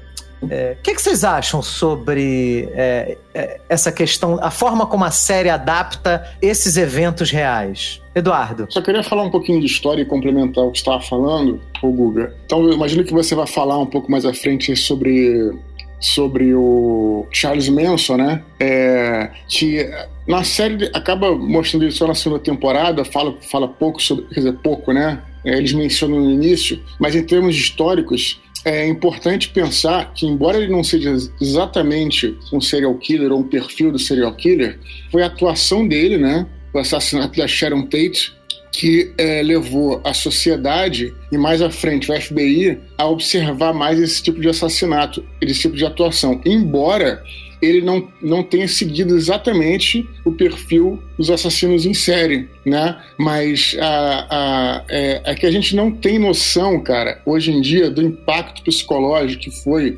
o assassinato da Sharon Tate nos Estados Unidos. Eu tava vendo uma outra série que eu gosto muito, que é a Ma a Mad Men, né? Que eu, eu sei que o Google não gosta, o Thiago, amigo Não, nosso. eu- Não é que tem- eu não goste, eu só acho ela meio muito parecida com novela. Então, assim, eu achei, eu fui até a quarta temporada. Se eu não gostasse, eu não assistiria nada, né? Eu, eu achei maneiro alguns personagens, algumas coisas. Sim, Acho e na legal. última- Na última temporada, não é nenhum spoiler, não. Só para ilustrar, porque eu tô falando isso porque é uma série que retrata muito bem aquela época. Então, na última temporada, o cara tá numa, num retiro e tal, e aí tenta pegar uma carona e não consegue. E alguém fala assim: ah, agradeço ao Charles Manson. Que a gente não tem ideia de como é que isso abalou realmente é, a- o imaginário das pessoas da sociedade americana e tal. Então, a partir do Charles Manson, né, a partir desse evento que teve, que foi, a gente pode falar mais para frente, foi o assassinato da Sharon Tate, uma atriz é, famosa, uma estrela de Hollywood. Um assassinato brutal, uma coisa assim inacreditavelmente é, horrível, né? Que era a esposa do Roman Polanski. E aí, a partir disso, que o nego falou: ah, vamos observar mais. Como é que pode? Como é, como é que um cara pode. Quem é esse monstro que invade uma casa, mata uma mulher que está grávida, tira o feto da barriga? Gente, o que, que é isso? E a partir daí, é, eles tiveram um pouco de. É, esses questionamentos tiveram um pouco de combustível para né, começar a, a, investigar coisas que talvez o FBI até já quisesse investigar, mas não tinha aquele aquela faísca, sabe? Aquela começar a investigar. Então eu queria começar falando sobre isso, dando essa informação histórica, para a gente ter noção de como é que esse evento foi importante para muita coisa que aconteceu nos Estados Unidos depois. Sim. É, o evento ocorreu em 1969, tá? O assassinato dela. Então, por isso que realmente a partir ali da década de 70, isso começa a ser estudado, né? De uma uhum. forma. Começa a ser encarado, né? Porque antigamente as pessoas achavam, né? Os policiais, as autoridades achavam que os motivos, né, pelos quais as pessoas cometiam crimes eram só três, né? Era poder, sexo e dinheiro, né? Que eram os motivos mais é, racionais, né? Até que eles tiveram que lidar com assassinos que não são racionais, né? Pelo menos não da forma como nós somos, né? Tem um protocolo que eu também não entendo muito de investigação nem nada, né? Mas a gente até já viu um filme, né? Como é que você começa uma investigação? Lembra que tem que encontrar é, a arma, a arma do crime, não é isso? O corpo Sim. e o motivo. Lembra dessa história do motivo? Vocês certamente já viram aí em várias Sim, coisas. Sim, claro. Mas aí, cara, e aí, se você não tiver. Qual o motivo de um cara desse fazer isso? Entendeu? Entrar numa casa, né? Não nem conhece as pessoas, né? Qual o motivo, né? É verdade. E, e, e, foi o caso, do caso do, exatamente, porque os assassinatos da. Tem até o um nome agora esqueci, assassinatos da, da rua tal, do não sei o que, que é essa casa do caso do Shadow, da Sharon Tate. Eles entraram aleatoriamente. Foram matar uma mulher e aí não encontraram, entraram em outra casa, mataram mais gente e saíram matando sem motivo. Aí, é, na, na, na, realidade, Eduardo, eu estava lendo a biografia né, do Charles uhum. Manson. Ele uhum. foi recusado por um produtor musical que morava nesse endereço. Mas o Charles Manson sabia que ele não morava mais lá, porque ele foi procurar ele em outra situação e não encontrou. Inclusive, isso aparece no filme do, do Tarantino, né? É, era, era, em Hollywood. Do, era o baterista do Beat Boys, né? Esse, esse cara que ele. Mas eu acho que não era esse, não, Rogério. Era um outro cara que ele estava tentando é, é, conseguir um contrato com uma gravadora e esse cara rejeitou ele. E ele ficou puto com isso e, e gravou o endereço. Então, independente de quem morava no endereço, quem tava lá e, e alugou depois, cara, se fudeu, entendeu? Se, se, fosse qualquer um de nós que estivéssemos dentro daquela casa, eles iam entrar para matar, independente Isso. de quem tivesse dentro. Mas tinha um alvo, tinha um porquê daquele endereço, né? Que era o endereço de um produtor que rejeitou o Charles Manson, né? Uhum. E aí é sinistraço. Andrés, o que que você... Qual é a sua visão sobre esse... a forma como a série retrata esses eventos históricos? Bom, vamos lá. É, cara, o seriado é lindo, né? Assim, ele é muito bem feito. É, tem essa licença poética dos personagens. Assim, você tá vendo uma adaptação, né? Se você olhar. Eu li o livro, né? Quando a gente gravou o primeiro, né? Se você olhar os casos como aconteceram, cara, é, é horroroso. Você lê o livro, Mind Hunter, dá uma agonia, dá uma angústia, porque a gente está falando sobre assassinatos. Mas a série, por mais que ela, ela, ela fale sobre assassinato de crianças, tortura, mulheres estupradas, por mais que seja um assunto delicado, ele, ela, ela traz o drama pessoal dos personagens, né, que teoricamente não seria tão importante assim dentro desse dentro do contexto de, de desvendar os crimes, e você acaba ficando a sua atenção ela fica pelo menos comigo, a sua atenção fica dividida entre saber quando eles vão pegar o assassino, mesmo você já tendo lido a história, né, ou sabendo que o cara foi preso 10 anos depois, 20 anos depois, 2 anos depois, você fica naquela expectativa de saber quando que, como que vai ser feito né, o episódio do serial killer ser preso e qual vai ser a resolução dos conflitos pessoais íntimos desses personagens. O que cria, para mim, criou justamente essa sensação de uma coisa nova. Porque, cara, se minimamente você já leu algum livro ou já viu algum seriado, você sabe o final da, da série mas você não sabe o final da série em relação ao íntimo dos personagens, né? O que, que vai acontecer com a família lá do, do agente do FBI, o que, que vai acontecer lá com aquela com a psicóloga, com o Holden. É, é, então, dá uma mistura de sensações, né? Você sabe que eles vão pegar o assassino, mas ao mesmo tempo você não sabe qual ser o desfecho da vida pessoal, que é a parte romantizada. Então, assim, a série é inacreditável, cara. A série é muito boa. Para quem gosta do assunto, para quem gosta da, do tema, realmente ela, ela, ela é um prato cheio. Eu terminei de ver ontem, né? Eu, eu não consegui fazer uma maratona de ver a série em dois dias, um dia só. Eu acabei vendo um episódio e meio por, por noite, assim, antes de dormir. E ela fica ecoando na sua cabeça. É engraçado isso, né? É um tema que fica ecoando na sua cabeça. Cara, como é que a mente humana chega a esse ponto, né? O que que leva essas pessoas? Essas pessoas são doentes mesmo? Ou tem aí uma parte de responsabilidade, sabe? É, merecem a cadeira elétrica? Merecem a prisão perpétua? Merecem ser inseridos na, na, na, sociedade? E, enfim, é um seriado muito, muito interessante. Mas, cara, eu adoro a forma como eles abordam o tema real do, dos serial killers jogando a vida pessoal dos protagonistas, que é tudo fantasia, né? Para a gente, pra gente poder ficar com esse com essa, com essa sensação curiosa, né? Cara, o que, que vai acontecer depois na terceira temporada? Não em relação ao, ao BTK, mas em relação à família lá do, do, do agente. Eu tô adorando, quer dizer, tô adorando, eu adorei essa. É, só, só complementando o que o Eduardo falou do, do Charles Manson, na primeira temporada, eles, eles quando estão naquele. que eles ficam num turnê, né? Dando aula nas, nas delegacias menores, né? Pra mostrar lá as, as aplicações, né? Do, do, do estudo que eles estão fazendo. Pra cativar a atenção lá dos policiais, eles mostram a foto do, do Charles Manson, né? Até a galera tem reação, falando, pô, tira esse cara daí, isso aqui. Pra meio que mostrar como tava todo mundo revoltado com essa situação naquela época. Né? Verdade, verdade. Eduardo, o que, que você ia falar? Não, que eu, a partir do que o André falou, André, até eu acabei falando um pouquinho de história e falei um pouco da série, né? Do que eu achei da série. É. A série tem uma premissa fascinante. Aí, não sei se eu tô furando a pauta ou indo um pouco à frente do que vocês planejaram para falar, mas uma coisa que é a premissa fascinante da série é porque eles então realmente, né, foram entrevistar esses serial killers, né, os, os, os, os agentes reais, né? E aí quando eles foram entrevistar os serial killers, eles se depararam com essa figura do Ed Kemper, né? Que o que que ele era diferente de todos, de, mas de, de muitos, né? Você pensa no serial killer como um monstro. E o Ed Kemper, ele. Isso, e é muito interessante, cara, porque realmente tem as filmagens, no, até no YouTube, se você procurar e tal, das filmagens da entrevista dele. Ele é um cara extremamente articulado. Agora, você imagina como é que é interessante, no sentido não de, de, de, de bom, pelo contrário, horroroso, mas como é que é interessante você ter a oportunidade de conversar fazer uma entrevista com um cara que tem uma visão de mundo completamente alienígena, tudo que a gente, todas as nossas bases sociais, tudo, quer dizer, o cara, ele não tem essa apego, né? Um psicopata, né? Imagina esse cara falando claramente sobre isso. Eu acho que isso é que é o principal que a série te vende no início, porque quando eles vão entrevistar o Ed Camper, é praticamente a transcrição mesmo, é quase como se fosse uma vamos dizer assim, uma dramatização da própria entrevista real mesmo, né? Exatamente. Então, isso, então, isso é uma coisa que, cara, é interessantíssima. Repetindo, de, de forma alguma é de uma coisa boa, mas você fica fascinado, né, cara? Porque, pô, é como se você abrisse uma porta para uma outra dimensão obscura, vamos colocar assim, né? e poder ouvir esses caras falando, né? Então acho que essa é a premissa inicial da série. É, quanto à parte gráfica que o André falou, né?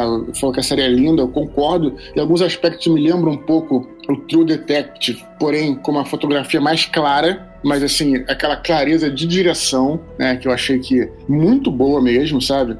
E como é que as séries hoje em dia estão. Esse já, a gente já falou, acho que eu até já falei aqui, eu já falei em vários lugares, como é que hoje em dia, realmente, cara, as séries não, não devem nada ao cinema, né? Em termos Exatamente. técnicos, né? Você é isso pensar, que eu ia falar, inclusive. Você pensar, aquelas, você pensar aquelas, aquelas novelas antigas que você. Tinha aquela, aquela película de vídeo, né? Mas isso, o cinema também era assim, né? Se você pegar o cinema de 50 anos atrás, 70 anos atrás, ele, ele era primitivo, né? Por causa da tecnologia, né? A tecnologia não permitia que você pudesse ter coisas grandiosas como você tem hoje. E a tecnologia de streaming, a, a, o tamanho do equipamento e a quantidade de equipamento que você precisa hoje em dia para você executar uma série é muito menor do que há 20, 30 anos atrás. O digital, você não precisa mais de fita, você, tudo, é, tudo é em HD, tudo é, tudo é digital. Você edita, um, Você edita um filme. Né? É, é, você edita um filme num laptop, cara. Se você quiser, tiver paciência, e o laptop for. Se o laptop for foda também, né? For foda, você abre num café e começa a trabalhar ali, fazer uma pré-edição, fazer um copião, entendeu? Então, assim, a tecnologia, ela. A gente, se quiser, faz um filme com celular. A gente que eu digo, a, a, os não diretores, né? As pessoas que não trabalham dentro da, da área de cinema. É, e você imagina o pessoal que trabalha dentro, dentro da área, né? Com, com dinheiro e tecnologia, pô, o negócio fica, fica incrível. É, eu concordo muito com o que o Eduardo falou sobre a premissa que é fascinante, né, dessa série, porque todas, com exceção dos personagens principais, que são personagens fictícios, são baseados numa, numa realidade, mas é levemente baseado, não é? Você não tem ali a vida pessoal dos caras que fizeram isso, né? Mas todo o resto é real inclusive as entrevistas. Todas as entrevistas que estão na série aconteceram exatamente como aconteceram lá na, na vida real. Talvez eles façam uma coisa ou outra, que é, por exemplo, aquela cena final da, da, temporada, do, da primeira temporada, do Ed Kemper dando uma é, encurralada no, no Holden. Holden. Aquilo ali é, é, fictício, tá? Não aconteceu. Mas todo o conteúdo da entrevista, de perguntar por que, que você matou, como é que era a sua relação com a tua mãe, tudo, tudo isso de fato aconteceu. Tanto que eu, eu li um segundo livro, né, que o, Michael, o Michael Shaker e o John Douglas escreveram dois livros que estão é, publicados no Brasil, né, o Mind Hunter e o De Frente com o Serial Killer. E a entrevista do Charles Manson aconteceu exatamente da forma como eles mostraram na série, porque eu li no, li no livro deles.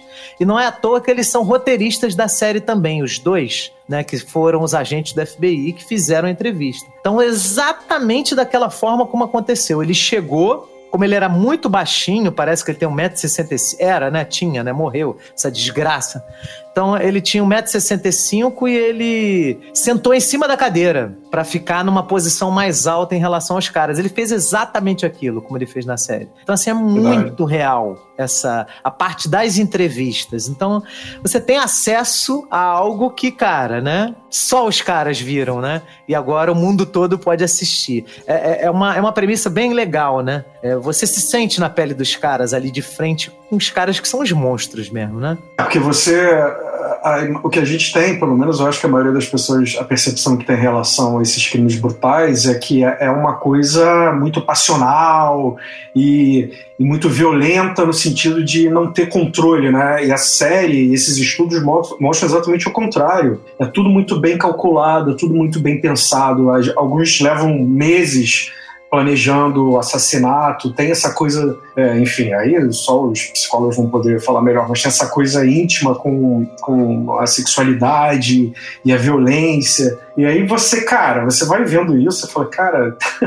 É foda, cara. o, mundo, é foda. O, mundo, o mundo é assustador, sabe? O mundo é assustador. É por isso que eles estão na, na cadeia, né? E não no, no hospício. Assim, não estou aqui para julgar ninguém, mas o que eles falam, a, o que eles defendem, na verdade, o FBI ali, a polícia e, enfim, o sistema jurídico e tal, é que eles, esses caras que são entrevistados têm consciência do que eles estão fazendo. Né? Não estou aqui para dizer se são, são, são doentes, se não são, mas na, na, no entendimento deles, é por isso que eles vão presos para uma, uma penitenciária penitenciária, né? Eles avaliam se o cara tem consciência. Eles não são, eles não são esquizofrênicos. Não é um caso de esquizofrenia que a pessoa entra dentro de um delírio e esfaqueia, sei lá, esfaqueia é, o pai. contrário, eles planejam, né? Foi o que você falou. Então, né? mas, mas isso o autor lá do Mind Hunter, ele fala, quando, quando começa a questionar no livro, questionou ele, ah, mas essas pessoas são doentes, não sei o quê. Ele fala, ah, sim, são doentes, mas que pessoa que não tem conexão com a realidade que é, é, tem a capacidade de planejar. Se eles têm capacidade de planejar, se eles fogem da polícia, se eles se escondem, eles sabem o que eles estão fazendo errado. Isso, eles isso. sabem disso. Eles é, sabem. É, eles... é o ponto. Tem uma passagem que ele diz: é, nunca, nunca vi nenhum deles fazer um crime desse na frente da delegacia, né? Tipo... É, exatamente, exatamente. Então, assim, o cara tem aí o lado que leva o, o crime, o assassinato. Se você pegar a história, é, o histórico deles, a maioria sofreu violência. Não estou dizendo que toda pessoa que sofre violência, é, abuso na infância ou faz xixi na cama vai se tornar um serial killer, mas existe um padrão e dentro desse padrão você desencadeia alguma coisa lá na, na personalidade da pessoa, sei lá, aí eu realmente não sei, que leva esse tipo de comportamento. E então, cara, não dá pra, realmente para botar no hospício e não dá para botar de volta na sociedade. Inclusive, é. tem serial killer, é, eu não sei se é serial killer ou pedófilo, que fala: não me solta, não me solta porque eu vou voltar a, a cometer os crimes, sabe? Então é. é Mas não talvez, é cumprir. Ah, fale. Não, talvez por isso, justamente, abrir a série hein, Andrés, com o Ed Kemper, né? Porque ele era tá. um cara que justamente tinha essa capacidade de fazer essas conexões mentais. Na verdade, o Ed Kemper, ele. Ele, ele, é, ele se entregou, é isso. Ele, se, ele se entrega. Ele se entrega, isso aí, ele se entrega, porque até cara, não posso dizer que é engraçado, porque não é, mas assim, é até curioso como é que o cara, ele percebeu que ele jamais seria, seria pego, né? E aí, pelo menos é o que diz, né? Que dizem. Aí ele se entrega, né? E aí quando ele chega lá, ele tem todo um. Ele é, é muito inteligente, vamos colocar dessa forma. E aí ele, que eu não vou falar aqui, para vocês assistirem a série, ele, tá, ele, vai justamente explicar o porquê ele fez aquela coisa brutal com a mãe, enfim, também não vou entrar em detalhes, porque até porque eu tô tomando café. então, então assim, é, e aí você vê justamente o que o André falou, como é que ele tem um. Ele sabe exatamente o que está fazendo, o que, que, são as conexões mentais que ele levou ele aquilo, né? Então tá longe de ser um, um, um louco varrido. Nesse sentido, né? De, de não saber, de saber o que faz. Sim. Ele não é um louco varrido, ele não é. Ele tem consciência. Ele não é, como eu falei, não é um esquizofrênico. Ele não, ele não tem desconexão com a realidade. Ele sabe, ele fala, ele, no depoimento dele no, no, original, ele fala. Era uma energia que estava me consumindo. Uma energia, ele falava energia boa e energia ruim. Era uma raiva, era uma fúria tão grande que eu não conseguia me conter. Ele tinha essa consciência. Esse né? ponto lembrou muito, não vou entrar em detalhe, lembrou muito o Coringa, que também não é. Eu vi, eu não vi! Eu não vi! Porra, você não assistiu Coringa ainda, Andrés? Não, cara, eu trabalho diferente de vocês, porra. Tem no, tá disponível no Xvideo já, pô. Tem no Xvideo? Xvideo mas tá aí é a versão, a versão hardcore, né? É o, é o, é o, cock, é o cockringa, né? Tudum. Aí você vai ver descabelando o palhaço, né?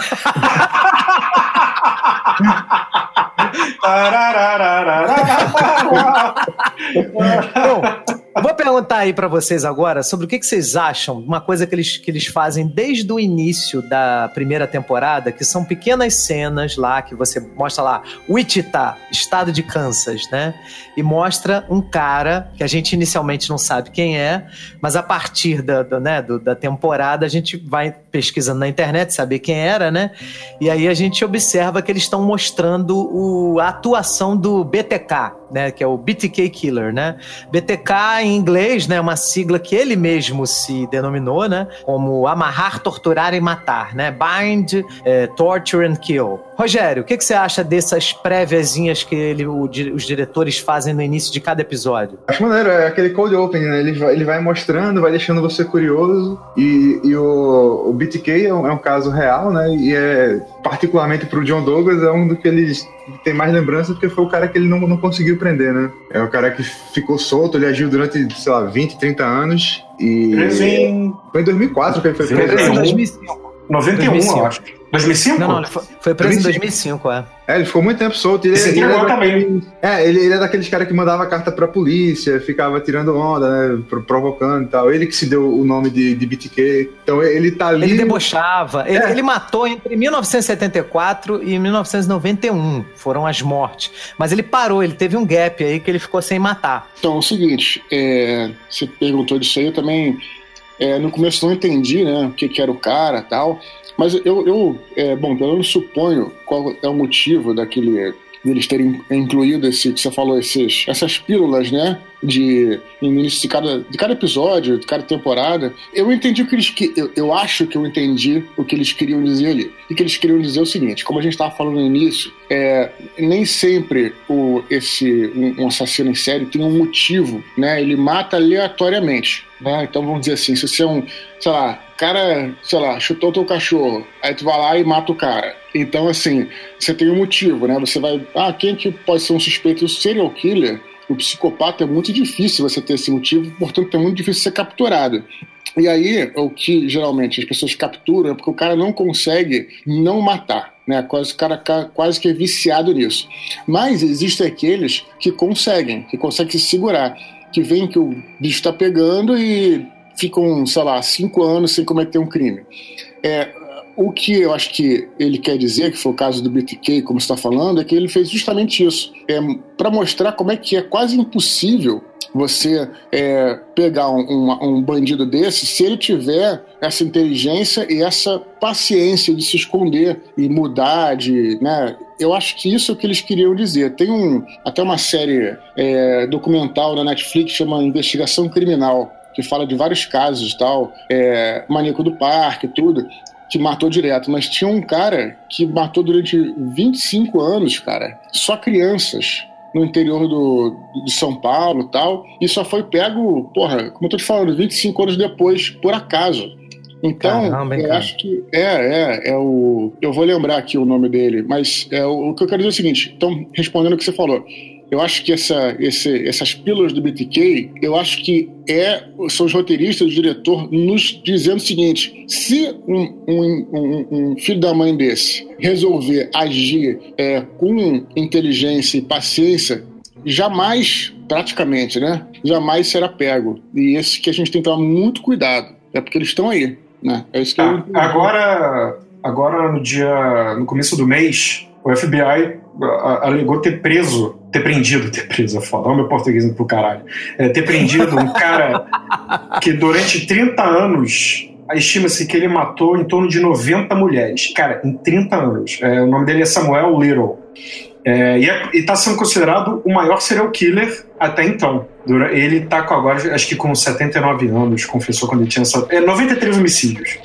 Caraca. E assim, ele tá, tá sendo. Vocês têm a notícia aí, né? vocês podem procurar no Google. É, ele já, acho que ele já tinha sido preso por, por, por outras coisas, mas está sendo alegado que ele, que ele matou em torno de 93 mulheres em 30 anos. E eu acho que ele se entregou também. Deixa eu, se vocês olharem aí, vocês podem, podem confirmar. Mas enfim, o que corrobora essa ideia de que se o cara tiver, tiver, sei lá, o perfil, esse perfil de inteligência, é muito difícil você capturar, ainda mais em sistemas é, é, é, de justiça como o, o, brasileiro. Você imagina se nos Estados Unidos o cara passa 30 anos matando e não é preso? Cara, você imagina no Brasil que não tem banco de dados de digital. É, esse Samuel Little, uma coisa que eu tô, eu tô olhando ele aqui na internet, cara, esse Samuel Little ele é negro, né? E é uma coisa raríssima entre psicopatas. Raramente hum. você tem um psicopata negro. Raro, é muito raro. Você conta nos dedos, assim, na história, quem são, né? Psicopatas negros. E aí, o, o, John Douglas, ele fala nesse outro livro dele, De Frente com o Serial Killer, o que ele acredita, né, que possa isso, interferir nisso, né? É, do porquê que você não tem tanto psicopata negro, né? Porque a forma como as famílias negras se organizam, pelo menos nos Estados Unidos, ele está falando lá dos norte-americanos, lá dos, dos estadunidenses, né? Então, pelo menos como eles se organizam, é, existe uma relação de. Eles são mais afetuosos com seus filhos. E por isso que ele acredita que não tem muito, não tenha muito psicopata. Porque apesar de você ter aquela coisa, né? Se você observa nos filmes norte-americanos, nos comediantes também, né? Que são afrodescendentes, né? Eles falam assim, porra, o Chris Rock, né? Num show dele, fala assim: vocês sabem por que, que eu não fumo? Não é por causa de câncer, porra nenhuma. É porque eu sei que se eu pegar um cigarro e acender, meu pai vai entrar por aquela porta e vai me enfiar, porra!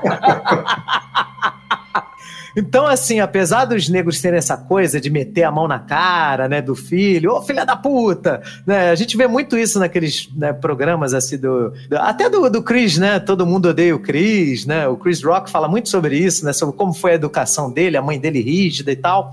Você tinha muita amorosidade, muito afeto, e o psicopata, antes de tudo, ele, ele na sua infância, de uma forma geral, o psicopata assassino, tá, porque tem vários tipos de psicopatia, tô falando dos serial killers. Corporativo, né? Tem corporativo também. Tem, tem Tem padeiro, psicopata padeiro, tem psicopata. tem um monte de coisa, cara. É, mas é sério. É foda, Pô, é foda. porra. Mas você. é, esses que são assassinos em série, eles muito provavelmente faltou afeto, faltou aceitação, faltou amor lá na infância. E as famílias negras não têm isso. Isso é a opinião do é, John Douglas e do Michael Shacker, né? Que são os dois é, escritores do livro. Até porque, gente, assim, é muito difícil você dizer, olha, esse cara fez isso por causa disso, entendeu? Assim, é, não, o é ser humano- fatores. é, o ser humano ele é muito, ele, ele é muito diverso para você criar uma fórmula. É claro que você tem que partir de algum lugar, tem que ter uma estatística. E o estudo deles, ele partiu de estatística. Olha, esse cara matou tanto, ele fazia tais coisas. Porque aí você tem duas coisas no psicopata que você tem que avaliar, né? É o modus operandi, né, que eles têm, que é a forma como eles é, fazem para conseguir cometer o crime, né? Observar a vítima, calcular o horário, que horas que vai atacar e tal. E a, a- a- a assinatura, que é coisas que ele não precisaria fazer, mas ele faz porque ele tem um algum tipo de, né, de desejo de fazer aquilo. Por exemplo, é, Matar. Charles Bronson. se masturbar é com- como o BT- BTK Killer, né? Ele se masturba em frente às vítimas sendo enforcadas. Então ele não tem necessidade de se masturbar ali, pra, né? Não tem. não- ele não tem necessidade de roubar uma calcinha, roubar uma roupa, roubar um relógio, né? Que ele, que ele fazia, né? Ele roubava troféus, né? dos- das vítimas. Mas ele faz isso pra facilitar, o, pra facilitar o trabalho lá dos policiais do, do Superbad, né? Que eles só conseguem achar as coisas quando tá tudo coberto de sangue. né? Deixa sêmen pra tudo quanto é lado. Se tiver sêmen na cena do crime, eles conseguem identificar. Ô Guga, só, só lembrar que na, na, no primeiro episódio, essa questão é, é- é levantada lá quando eles estão. Na verdade, nem, eles nem estão fazendo esse trabalho ainda. No primeiro episódio da primeira temporada, eles estão falando, faz- dando uma palestra numa delegacia. Alguém comenta sobre, eu acho que, é até sobre o Charles Manson. Ah, mas o cara foi insti- institucionalizado na infância, né? Teve, tá sempre em instituições e tal. E aí um cara fala, pô, que porra é essa, maluco? Você tá querendo justificar o que esse monstro fez? Sabe? Então também tem essa coisa, né? De você também. É muito difícil você, você fazer. Mas, mas o que eles queriam fazer era encontrar um padrão, não para justificar uma coisa do tipo, mas para facilitar a caçada justamente a esses caras, né? Sim, exatamente. Exatamente. Isso aí. Agora, o BTK, ele para de matar porque a esposa dele descobre, cara. Aquela cena que Durante um tem tempo, né? na segunda tempo, temporada. É, durante... Não, não. Ele parou por causa disso. Lá atrás, né? Ele, o último volta, né? assassinato dele foi em 91. Aí a, a esposa dele descobre ele se enforcando, todo vestido de mulher, com máscara, todo doido. né? Caralho, cara. Caralho, imagina! Exatamente como teve Caralho, aquilo ali. Imagina tu chega em casa com as compras, comprou iogurte. É, como- Amor, tá aqui sua granola. que horror, cara. Chega que lá o horror. cara com vestido de mulher, peruca, máscara, colar, se enforcando e se masturbando. Cara, que- olha que cena, né? Puta Nada que disso que você pariu. está pensando. Só quero registrar que esse ator do BTK, ele tá muito bom, maluco. Tudo bem que ele tá fazendo pequenas participações, mas ele tá com uma cara de daqueles caras dos anos 80 que você tem um medo, cara. Sabe, aqueles caras assim normaizinhos assim que podem qualquer hora tirar um, sei lá, tirar uma faca e te, sei lá, te, te, te perfurar. Tá muito bom, cara, o cara. É, Tá o engraçado é que, assim, o, uh, spoiler aí, né? O BTK ele é preso em 2005 e a série fica mostrando ele, né? Fica dando ênfase a ele, por mais que sejam pílulas.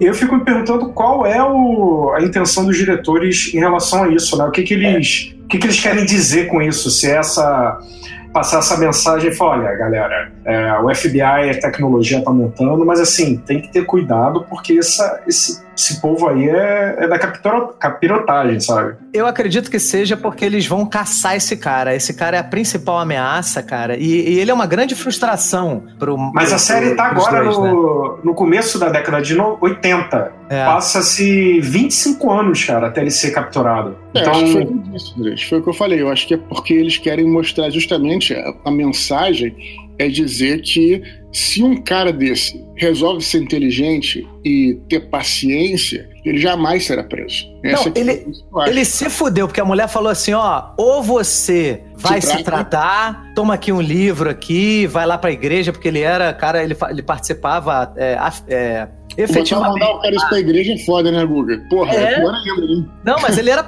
ele, ele, era, ele era fiel, ativo de igreja e tal. Falou: ó, você vai ter que resolver isso de qualquer forma, senão o nosso casamento acaba.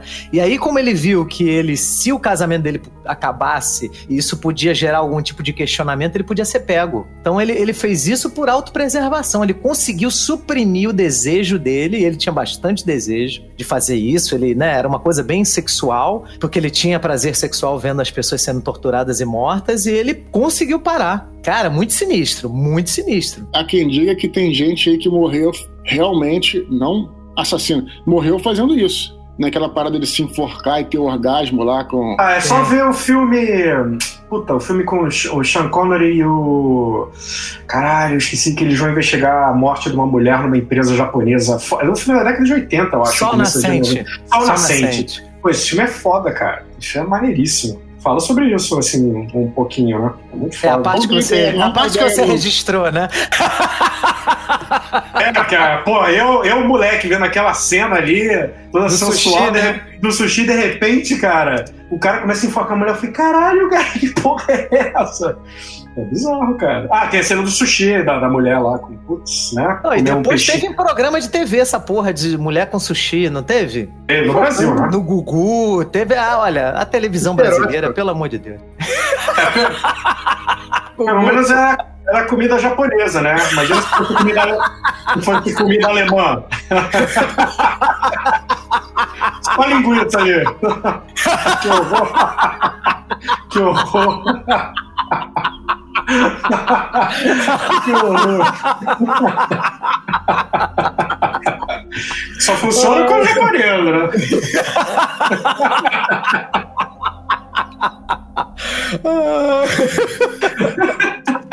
Essa parte corta. Não, aqui. Que corta o quê?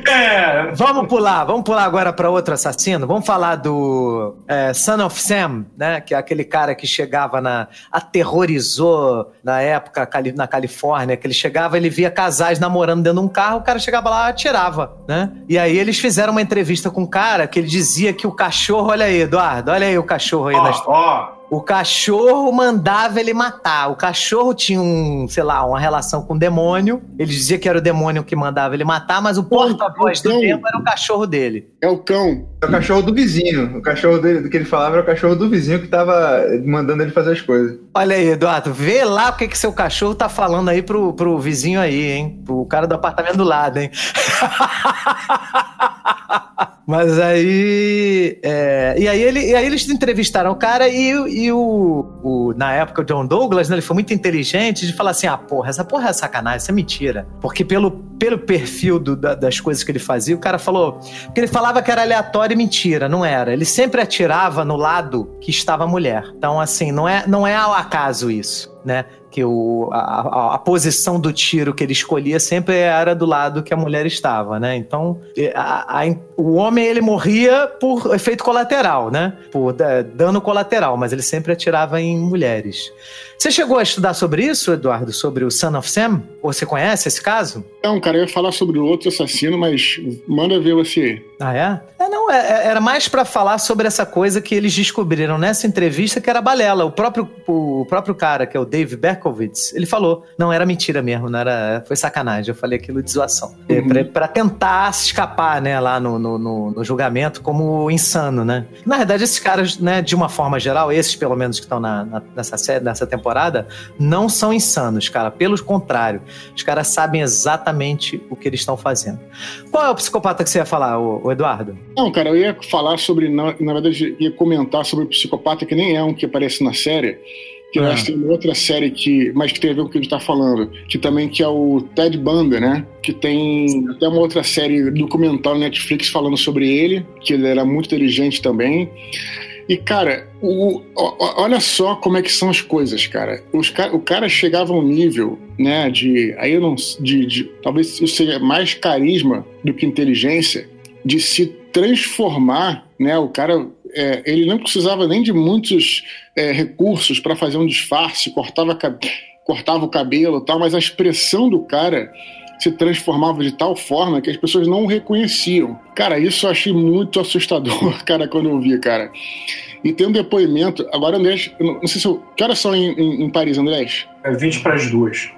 É, tá, é de dia ainda? Hum? É de dia? Tá, então vou falar. É. Que tem um, nesse negócio tem um, um, policial que dá o depoimento de que o cara chegava a conseguir mudar a cor dos olhos. Caralho. Então, tu vê que, assim, era uma parada sinistra pra caralho, cara. Que beira aí a. Que cara, mas olha só, se, se, tem, se tem é, gravidez psicológica, mudar a cor dos olhos é batata, né? Facinho. mas como o André tem, André tem medo dessas é. paradas, eu só falei porque o som. É, o vai ficar sem dormir hoje, Andrés? Ah. Não, porque isso não tem nada a ver com, com o capiroto. Meu problema é o capiroto. O resto, o resto tá de boa. Assassino dá pra dar porrada, dar tiro, falada. entendeu? É, é, foda é, é a ameaça que você não pode bater. É, aquilo que você não pode bater, cara, é, aí fudeu, né?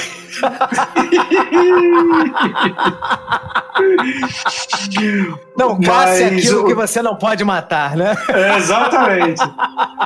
Mas isso que o Eduardo tá falando, tem. O, o Ted Bundy, ele era tão. Ele tem, eles são arrogantes também, né? Assim, não todos, né? Tem uns que são bem, bem jecas, assim, mas que são muito inteligentes o Ted Bundy, ele abriu mão de ter um advogado porque ele queria se defender. Ele queria não, ele se defendeu. E ele falou, cara, não faz isso, assim. Os... Ele queria ser advogado, né? O sonho dele era ser advogado. Na verdade, é. ele era um cara medíocre na parte, vamos dizer assim, na carreira que ele teria escolhido, né? Ele foi medíocre, né? Ele não conseguiu pois é, exato. Né? Então ele. Mas, exato. Mas, cara, essa galera, assim, ter medo do olho mudar, para mim, é tipo, ok, mas assim, o que é realmente assustador é o grau de, de habilidade que existe nessa manipulação. Porque às vezes a gente é muito autoconfiante, ah, porque ah, isso, isso comigo não vai acontecer. E quando você vê, cara, você tá envolvido numa situação que você fala, porra, bicho, eu não percebi. Porque justamente não é que você tem uma defesa é, é, contra isso extraordinária, é porque o cara sabe, você até tem, só que o cara sabe onde é que tá a tua fraqueza, onde é que ele pode te pegar. Sabe, sabe, o, sabe o final do, do Advogado do Diabo? Da vaidade? Que aparece o diabo e fala, ah, vaidade é meu, meu pecado preferido. Então, o cara ele vai ali no teu ponto fraco e te pesca. Então, porra, bicho. Porra, bicho! Já falou o Faustão, é foda, hein? É, nesse ponto, André, tem um pouquinho até de é, como é que fala? É farsante que chama, não, é esses conartes, né? Esses pilantras, vigaristas, né? Nesse sim, sim. tem muito disso também. Muitos desses é. caras são também, é, como eu tô te falando, um, um, vigarista de verdade, ele é um artista, cara. Tanto é que em inglês o nome é con artist. Exatamente. O cara ele realmente consegue te envolver, olhar o que, onde é que você vai ser vulnerável, né? E acho que também isso tem muito a ver com a própria questão dos assassinos, só que eles muito mais violentos, né? Sim. Ele, eles ficam escolhendo assim, aparentemente, na cabeça deles é aleatória a escolha, mas não é. Eles identificam possíveis vítimas. Então, toda pessoa que está em alguma condição desfavorável, e aí eles sempre procuram alguém que seja menos forte do que eles, eles não vão pegar um lutador de arte marcial, policial, né, alterofilista, eles vão pegar pessoas que eles entendam que eles consigam subjugar. Porque a grande necessidade desses caras é de controle Aí, aí, mais uma vez, não são todos, né? Mas grande parte desses caras é controle, manipulação. É sinistro, cara. Rogerinho, você já viu alguém mudar a cor dos olhos? Graças a Deus, não. Eu tô, tô seguro aqui, protegido. Mudar a cor dos olhos é coisa do capiroto. Você só viu mudar a cor do mar aí em Recife, né? Rapaz, agora aquele, tá, aqueles tá tubarãozinhos lá de, de, de Boa viagem, hein, Rogério? Não, o problema agora nem é o tubarão, é a mancha lá de óleo, né? Tá, tá sinistro. É, não, é aí. O mar tá, preto. Ah, mas isso, é, isso, isso, é um complô, gente. Não tem nem mancha nenhuma, não. Não vai acontecer nada, o Brasil tá ótimo. Nem, nem, nem se preocupa com ele. Isso é fake news, tá, tá, tudo, tá tudo ótimo. Vai, vamos lá. Vamos, tá o che... vamos rumo, rumo à sociedade chilena. Vambora, vambora que tá, tá bom. Vambora que tá bom. Bom, e aí vamos falar agora então um pouco do, do, do questão do Charles Manson, né? E do seguidor dele, principal seguidor dele, masculino, que era o Tex Watson. É, que eles de fato fazem entrevistas com os dois, e a entrevista é uma bosta, né? Porque os caras não têm nem sanidade, assim, é, é, a, a, percepção de realidade dos caras é tão deturpada que aquilo não serve pra porra nenhuma. O Charles Manson é completamente doido, né? Me lembrou muito o Coringa, porque ele é aquele cara que rompe com todas as convenções sociais. Eles falam, ele fala pros policiais: olha, vocês é que estão presos, eu tô livre, entendeu? Eu não preciso de porra nenhuma disso que vocês têm. Eu sou um nada, eu sou um vagabundo, eu, eu sou quem vocês quiserem que eu seja e não sei o quê. Então, cara, assim, cara completamente doido, né?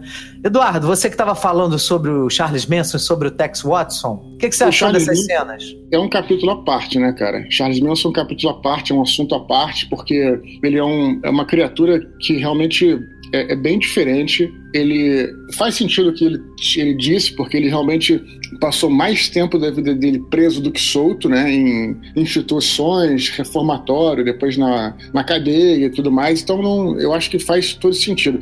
Agora, interessante é o poder que ele tem, e aí é uma discussão que até leva para o lado social e tal, que sai um pouco dessa coisa do serial killer, que é muito individual, né, individualista e tal. No caso dele, esse poder de, de, de convencimento, e, e, cara, que estava é, até a ver com a época hippie, né? Não estou falando, não estou associando hippie com nada disso, mas assim, existia uma procura por seitas, por sociedades alternativas, por coisas diferentes, e o cara de repente se apresenta como um guru para esse para um grupo né, de, de jovens lá, como você bem falou, e consegue influenciá-los a ponto de os caras matarem, né? Lembrar de outros crimes, outros episódios que aconteceram com o, o Jim Jones também, né? Com outros é, gurus aí que até ao longo da história, não precisa ser nessa época.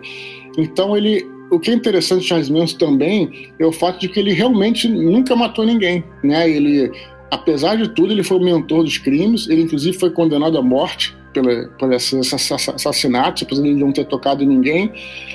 E o que é, facilitou para ele é que no mesmo ano que ele foi condenado à morte, a, a, a pena de morte foi, foi abolida na Califórnia. Ele do cara lá, dele do maluco lá, no dois. Ele virou. Tex Watson. Ele virou, ele virou, é, ele virou, ele virou prisão perpétua, né? Mas eu tenho entrevista com ele que até assim é muito interessante no, na série, mas até um, um pouco anticlímax, né, que você falou, né, Guga? Porque realmente não traz nada de novo. Você vai, você vai vendo até a série agora em termos até dramáticos da série, achando que, porra, vai ser uma parada que vai esclarecer, vai ser o clímax da série. Eles começaram pensando no Charles Manson, e a entrevista em si ela é, assim, interessante, lógico, do ponto de vista documental, mas que não traz nada de novo para somar a essa, essa busca por assassinos e tal, né? É, e depois a entrevista, como você falou, com, o, com um dos, dos, é, dos, como vou dizer assim, dos seguidores dele também, que, porra, nem sabia porque ele tava matando, tava fazendo aquilo porque tinha sido mandado e tal, e foi, né? Então é bem interessante. O cara tava, e o cara tava, assim, não tô atenuando não, mas o cara tava, segundo ele, né, tava num nível de, de loucura devido às drogas, assim, bizarríssimo, né? É óbvio que eu não tô justificando nada, mas o Charles Manson usava essa questão das drogas para dobrar a galera, né? Sim, também. Ele pegava que... a galera frágil, né? Os jovens e tal, enchia de droga, exato, vivia exato. tudo afastado e tal. É, e assim, eu não acho que a entrevista foi não acho que a entrevista foi é, inútil assim, não, porque até o Holden comenta no final que ele pede o óculos ou o relógio do Holden, e aí o Holden dá para ele na, na, entrevista, e no final ele sai dizendo: Ah, é, eu roubei aquele policial, né? Ele, tem, ele meio que cria uma imagem como se ele fosse superior, né? Ele sempre tenta ficar vendendo aquela imagem de que é superior. É que ele conseguiu roubar, para pegar o, o, óculos sem perceber, é uma coisa assim, né?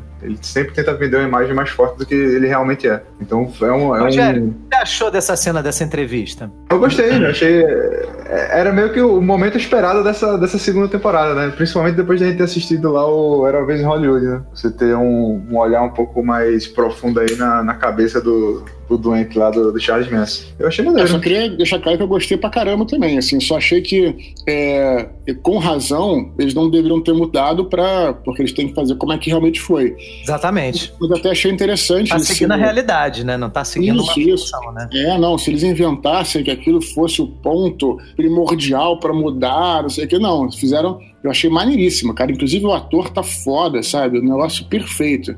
Perfeito. Ele... Muito, muito, muito. Mas só colocando isso, né? Porque é uma. É, por isso que eu disse no começo, que é um capítulo à parte, é um caso à parte ele, né? Uhum. Mas o interessante daí é ver como é que, não ele, mas os seguidores dele, diferentemente dos é, do Ed Camper, Ted Bundy, que, quer dizer, que não tá na série, né? Mas TBK e tal, os seguidores eram caras, pessoas aparentemente comuns, que não tiveram aquele passado de serem abandonados, como você estava falando, entende? E, no entanto, foram levados a cometer crimes brutais. Então, acho que talvez possa se abrir um novo leque de possibilidades. Nesse ponto, eu achei importante. É, eles são tipos diferentes de serial killers, né? Porque eles queriam, na realidade, porque o Charles Manson é um cara muito doido, né? E ele criou toda uma mitologia. Ele criou uma mitologia da cabeça dele, né? Os seguidores, acho que não, não sei se eram serial killers, né? Os seguidores. Será, cara? É essa que é o ponto, entende? É, cara, assim, era uma galera fragilizada, né? Eles, quando, eram... como iam continuar matando, eles seriam considerados. Eles sim, seriam é. killers, porque sim, sim, o plano do Manson é eles matarem pessoas brancas e da alta sociedade em várias noites. Então eles iam continuar, cara. Então pode ser chamado de assassinos em série, né? Eles mataram em duas noites, eles mataram seis pessoas. Né? Mas, a, não, mas, a, é mas, a motiva, né? Mas a motivação acho que passa por outra esfera. Passa pela esfera de você ter uma terceira pessoa é induzindo você a fazer coisas que, Sim. ok, talvez você não fizesse se não tivesse naquela situação. Eu não estou defendendo é. ninguém, entendeu? O serial killer ele tem essa, essa compulsão dentro dele. Ah, bom, é. aí só Porque, um especialista verdade, vai saber. Manson, o que o Charles Manson criou foi o seguinte: ele era extremamente racista, né? Ele é um desgraçado filho de uma puta que era extremamente racista. E ele queria que houvesse logo, que na cabeça dele o apocalipse ia ser. Olha aí, Eduardo, aí, você fez a sua versão da Batalha do Apocalipse, o Charles Manson fez a dele também. É, uhum. Ele, na cabeça do Charles Manson, o apocalipse aconteceria brancos lutando contra negros. E aí, o que, que ele faz? Vamos matar brancos da alta sociedade para que a culpa caia nos Panteras Negras, que era um movimento lá dos negros de, de, de combate, né? E aí que ele abra logo a guerra e que acabem com os negros do mundo, porque ele, ele, ele odiava os negros, né? Então, na cabeça dele, os negros iriam perder, iam ser todos mortos, e aí a, a supremacia branca iria ascender e o mundo se tornaria um lugar melhor. E a partir disso, dessa ideologia de filha da puta, maluco, doido, escroto, ele ia, ele promoveu esses assassinatos para isso. Por isso que ele plano, pintavam com sangue. Que plano genial, hein? Que plano genial, hein? Puta. Plano maravilhoso, uma coisa assim que, pelo amor de Deus, né? É, plano... Cara, mas assim, mas isso isso nessa escala não funciona, mas se você vê é, alguns conflitos que aconteceram no, mundo e alguns que são sociais hoje, é mais ou menos nessa, nessa linha, cara. Vamos fazer uma merda aqui. Eu vou usar o exemplo lá idiota da, da mancha de, de óleo, né? Cara, a extrema, a extrema direita está dizendo que isso é um plano da Venezuela de, de jogar óleo no Brasil e. Entendeu? Tem essa galera, cara. Isso não é idiota, não. A galera pensa e o povo compra. E o povo compra, né? Que, quem, quem garante que, que o, se esse plano fosse se não tivesse sido descobertos e, o, e tivesse, sei lá, um, uma casa com um casal, casal de negros do lado e conseguisse. Cara, o povo compra, o povo quer bode expiatório. Eu não acho tão idiota, não. Pelo contrário. Acho que esse tipo de coisa é, é, é bem comum. É... Foi um plano escroto porque eles foram pegos logo depois, cara. Entendeu? Mal feito. Se fuderam todos, né? Foi é isso, uma né? coisa assim totalmente estapafúrdia, né? Um negócio totalmente não, é, doido. É, na, verdade, na verdade, é um plano que mostra um pouco, é, vamos dizer assim, a, a mania de grandeza, no caso do Charles Manson, né?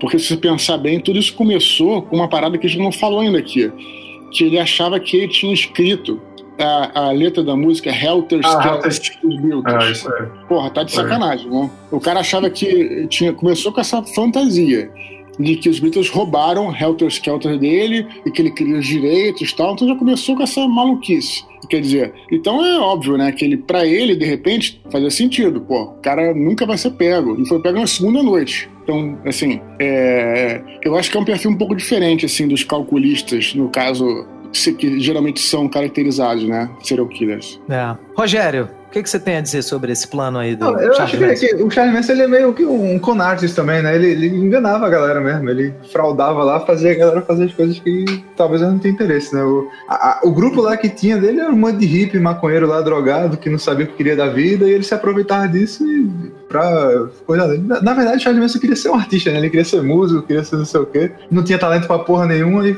hum, começou a fazer.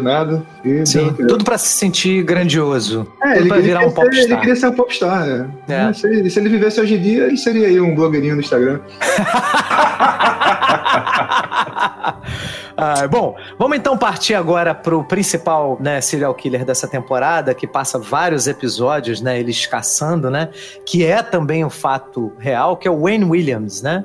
Andrés, o que, que você achou desse, desse relato aí, desse caso, da forma como eles fizeram os caras caçando o Wayne? Ah, cara, pô, não tem como, como criticar isso, porque é maneiríssimo, entendeu? É maneiríssimo. Ah, toda, toda a forma de apresentação do personagem, como o Holden. Eles usam Holden um pouco como um espelho, acho que, da, da, da- das pessoas que estão assistindo para trazer essa sensação que no final, bom, isso é spoiler, né? Que no final, é por mais que tenha departamento e por mais que a polícia, o FBI esteja empenhado, cara, no final é a política que vai dizer é, é o rumo das investigações, né?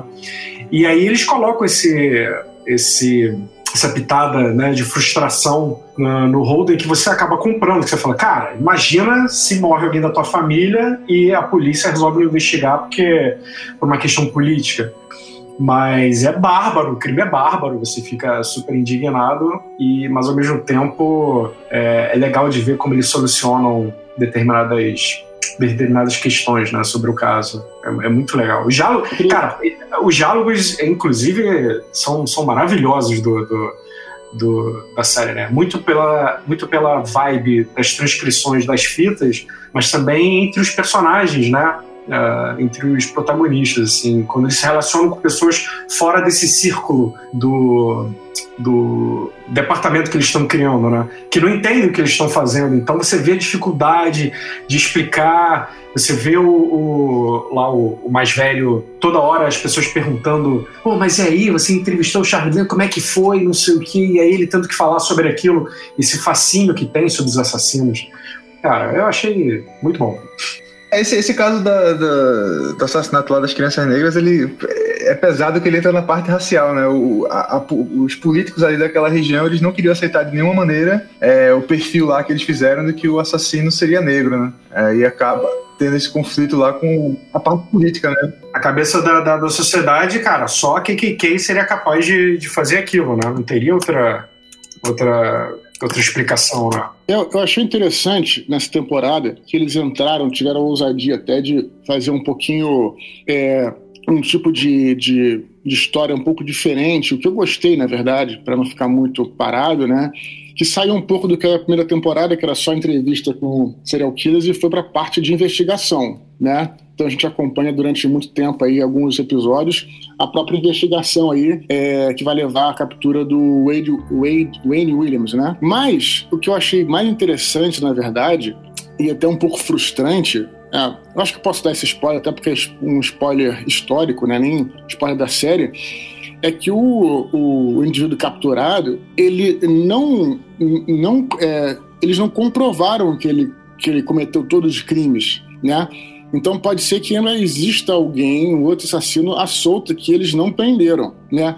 Isso é, é, é bem interessante, cara, porque a gente sempre quer uma conclusão de que o cara seja preso e que tudo se resolva, e ali ainda fica meio que na dúvida, né? Será que foi ele mesmo? Ele matou alguns, né? alguns foram comprovados, outros não. Então achei esse detalhe um pouquinho interessante, até que sai um pouco do clichê, né? É, eles não conseguiram provar que ele matou nenhuma criança, só jovens adultos. Então, Inclusive, assim, a, polícia de, a polícia de Atlanta é, reabriu o caso agora. Depois de, legal, né, de- é, com a tecnologia, eles vão refazer todo, todos os testes, usando todos os. O, o equipamento, né? Para poder. Eu não sei se isso foi por causa da série, honestamente eu não sei, mas foi reaberto o caso. Agora, a série mostra que isso foi um caso de sucesso, né? Porque o, o Holden, né, que no caso era lá o John Douglas, ele estabeleceu, cara, que só podia ser um negro para conseguir que uma porrada de criança em meio a uma histeria total que a cidade estava vivendo, todo mundo, né, várias crianças aparecendo mortas. Cara, uma criança não entraria nunca num carro de um homem branco não entraria. Porque a primeira coisa que a criança vai pensar é, ela vão me matar, né? Porque ela já tá vendo na televisão isso o tempo todo. E vários da, das vítimas se conheciam. Mas isso não, isso não quer dizer muito, não, Guga. Aí que tá, eu vou voltar a insistir no meu ponto. É, é um pouco frustrante você pensar que você não tem essa certeza e a série te coloca isso. Por exemplo, voltando aqui para uma informação aqui da investigação criminal, vejam ou não vejam, melhor não ver, porque realmente é de embrulhar o estômago o caso do maníaco do parque, né? Já era noticiado que o cara estava levando as mulheres para o parque, matando e tal, e as mulheres, algumas mulheres, lógico, não estou nem, assim, totalmente vítimas e sem menor dúvida, né? continuavam sabendo disso, continuavam é, é, indo, né, é, saindo com cara tal, e, e, e, às vezes não, não tiveram acesso àquela informação, ou simplesmente não processaram, porque, sabe? Então, caralho, isso aí não, não quer dizer muita coisa, cara, sabe? Então é. É, é mas, mas nesse caso é um pouquinho diferente, Eduardo, porque aí é uma questão racial, entendeu? Eles achavam que quem, tá, quem tava matando os negros era KKK. Então, porra, é, um branco entrar num bairro negro e pegar vários, assim, 30 jovens, porque foram, foram 30 assassinatos, né, entre 79 não, e 81. Eu concordo contigo, mas eu tô dizendo assim, não teve a comprovação nem jurídica, nem científica, nem nada de que o cara cometeu aqueles outros crimes das crianças. Sim, verdade. Eles não conseguiram provar isso. Só estou colocando isso para deixar claro que a, a, série traz essa, essa, essa questão que a gente fica frustrado. Eu queria que o cara, sabe, saber quem é o filho da puta. Né? É, mas olha só, depois que o cara foi preso, os crimes pararam, né? Então, isso é, já diz alguma mas coisa. Tá, mas, mas isso, isso foi um cara, tipo, aí que tá, isso foi um cara, tipo, o TBK, que viu que tava pegando o bicho e parou. Mudou de. É, e mudou de cidade. É, tem isso. Pode ser também, pode é, ser isso também. que eu tô falando, entendeu? É, esse é o ponto. Assim, o, o Feito é. André tinha falado antes, né? O, sobre os Estados Unidos ter um, um, banco de dados e tal. Muitos desses caras são presos, às vezes, por outra, outro crime menor, outra passagem que ele teve na polícia e tal. Muitas vezes eles são presos porque ele, sei lá, furtou um negócio na loja, apareceu lá no banco de dados e o cara vai e prende, né? É, é, às vezes não tem a tecnologia, não tem o material, não tinha o SEME lá pro, pro cara examinar e tal, pra fazer o, o CSI, né? Aí, pô. é o caso desse cara, né? Eles ele não, não, conseguiram linkar ele a todas as coisas. Também muita coisa por, por erro policial lá, né? Tem até a cena no, no, no, seriado que eu não sei se foi realmente o que aconteceu, que ele tá lá, para um carro, ele tá com a corda no carro, o pessoal não, não, recolhe as evidências. Cara, isso, isso, que agonia que me deu, cara. Que cara, agonia. É, é foda. Mas eu, Deixa eu explicar uma coisa pro Eduardo. Eduardo, nós aqui todos, né, assistimos é, Superbad há pouco tempo. E dentro do filme de Superbad, os policiais conversam lá com o McLovin, que é um uhum. molequinho novo, né, e tal. E ele fala assim, você acha que, porra, nosso trabalho é igual a CSI, que tem sêmen pra tudo quanto é lado na, na cena do crime? Você acha que é fácil assim? Uhum. Por isso que a gente tá fazendo essa piadinha recorrente, entendeu? Piada interna. Piada, piada interna, né? Porque a gente gravou um episódio sobre Superbad e isso foi muito falado, né? Uh... I believe that to be the case. It's statistically rare for serial killers to cross racial lines. It's also statistically significant that the Klan kills black people. Vamos para as nossas considerações finais sobre essa segunda temporada de Mindhunter, né? Então eu te dou a palavra já, Andrés, que você já ia falar. Considerações sobre a série ou algo que você queira expor aí que você não falou ainda. E uma nota de 1 a 5. Expor é comigo. Expor é comigo. É... Cara, quem gosta do tema policial, assista. Acho que todo mundo deve estar assistindo. Mas tenha em mente que é uma série bem, bem pesada. Então, assim, se você estiver passando por alguma coisa na sua vida é um pouco delicado, eu aconselho deixar para depois. Realmente faz, faz você refletir sobre, sobre muita coisa, né? Sobre segurança, sobre confiança e tal. E como, e como o mundo é um lugar é, violento, né? A gente, obviamente que década após década a violência ela vem diminuindo, se você pegar estatisticamente, mas mesmo assim é um, é lugar, é um lugar violento. Então é, tenha cuidado na hora de assistir. É, a nota, cara, eu dou nota 5. Eu adoro Mind Hunter. Eu, a, a Thaís, ela assistiu antes de mim e eu tava trabalhando, enfim, fazendo aquele trabalho pro museu, então eu não tava com tempo. E eu me vi nas poucas séries em assistir com calma, sabe? Voltar a cena e ficar prestando atenção e ficar animado, oh, vou ver um novo episódio amanhã, sabe? Então é uma das poucas séries que causa isso. E um conselho que eu tenho é, tipo, se o cachorro falar com você, não escute e se tiver com vontade de matar, coma chocolate. Porque, cara, sai, sai dessa vida, sai dessa vida. Mas, cara, assistam. Mindhunter é muito bom, é muito bom. Certo. Eduardo. Cara, a gente já falou aí sobre a parte da série é, histórica, né, dos assassinos e tal, dos serial killers, mas também a gente falou pouco, eu vou também não vou me estender muito, na parte dramática da série, né, que é muito boa, é um roteiro excelente, já comentaram aí dos diálogos e tal, fora né, as entrevistas, né, que são praticamente transcrições, mas eu acho que toda a trama, a dramaticidade, é, como é que fala? Toda a parte dramática da série, eu acho que. Sim, é o trabalho dos atores é excelente, né? Excelente, excelente. É, tem coisas de, de um roteiro que a gente não falou, nem daria tempo para falar tudo, mas que te deixa assim, assim intrigado, né? Uma, pouquinhas coisas lá, tem, tem uma que na verdade acaba não levando lugar nenhum, mas no, acaba no, é, te, te deixando curioso para ver a série e tal. Então acho que vale a pena assistir que se fala muito, né? A gente falou da parte de direção, fotografia, mas né, também é bom lembrar dessa parte de atuação e roteiro, também, que é uma série que vale a pena. E acho que é isso, cara. Eu gosto muito de séries que elas, além de ter essa parte de atuação boa, parte de roteiro legal, também te leva a conhecer um pouquinho mais de história, né? Eu adoro história, como vocês sabem, e eu acho que essa série aí ela é perfeita nesse sentido, até pra gente entender, como eu tava falando, por isso eu comecei a falar sobre o Charles Manson, como é que o impacto social, a gente nem imagina, que temos até aqui no Brasil, assim, chegou até no Brasil, né, impacto social do, do que aconteceu com os assassinatos da Sharon Tate e tal, como é que isso influenciou a mente das pessoas e tudo. Então acho que isso vale muito a pena e recomendo a série aí. Tem que dar uma nota, não sei, dá, é de 1 um a 5. Ah, eu acho que essa é 5, cara. Eu gosto muito dessa série. Fiquei muito. É, sem pensar aqui, quando a série estreou, botei lá no Twitter. Não sou muito de falar no Twitter sobre séries, eu botei lá, sabe? Então acho que é uma das grandes séries aí que da atualidade aí. Agora, Eduardo, eu vou aproveitar que você é um, que é um, você é um contador de histórias, né? Profissional e, inclusive, professor de roteiro, né? Você, de vez em quando você dá cursos sobre isso, não é isso? Sim, sim. Uhum. Né? Uhum. O que, que você achou do, do, de uma coisa que eu ouvi pessoas criticando? E isso me incomodou um pouco, não a ponto de eu não gostar da série, mas me gerou um certo incômodo. De todo um processo Bolden, lá na, no final da primeira temporada, ele ter aqueles ataques de pânico, e, ah, e isso, isso ia até o primeiro episódio, depois do primeiro episódio desaparecer por completo. É o que você achou disso em termos de roteiro, né? De personagem, de construção? Qual a sua opinião sobre isso? Acho que tá muito comum hoje em dia, uma coisa que é boa, os roteiros seguem um pouco do clichê. Né? Então eu vou até usar isso né, para falar até. É engraçado você ter perguntado isso, porque justamente o que eu tinha dito antes não tinha esmiuçado, agora, há poucos segundos atrás, minutos atrás. Que, por exemplo, na primeira temporada de cena lá, só para ilustrar, eles estão no. tem pouco dinheiro ainda para viajar, eles estão num hotel e dormem no mesmo quarto, com duas camas de solteiro. E aí tem uma hora lá que o,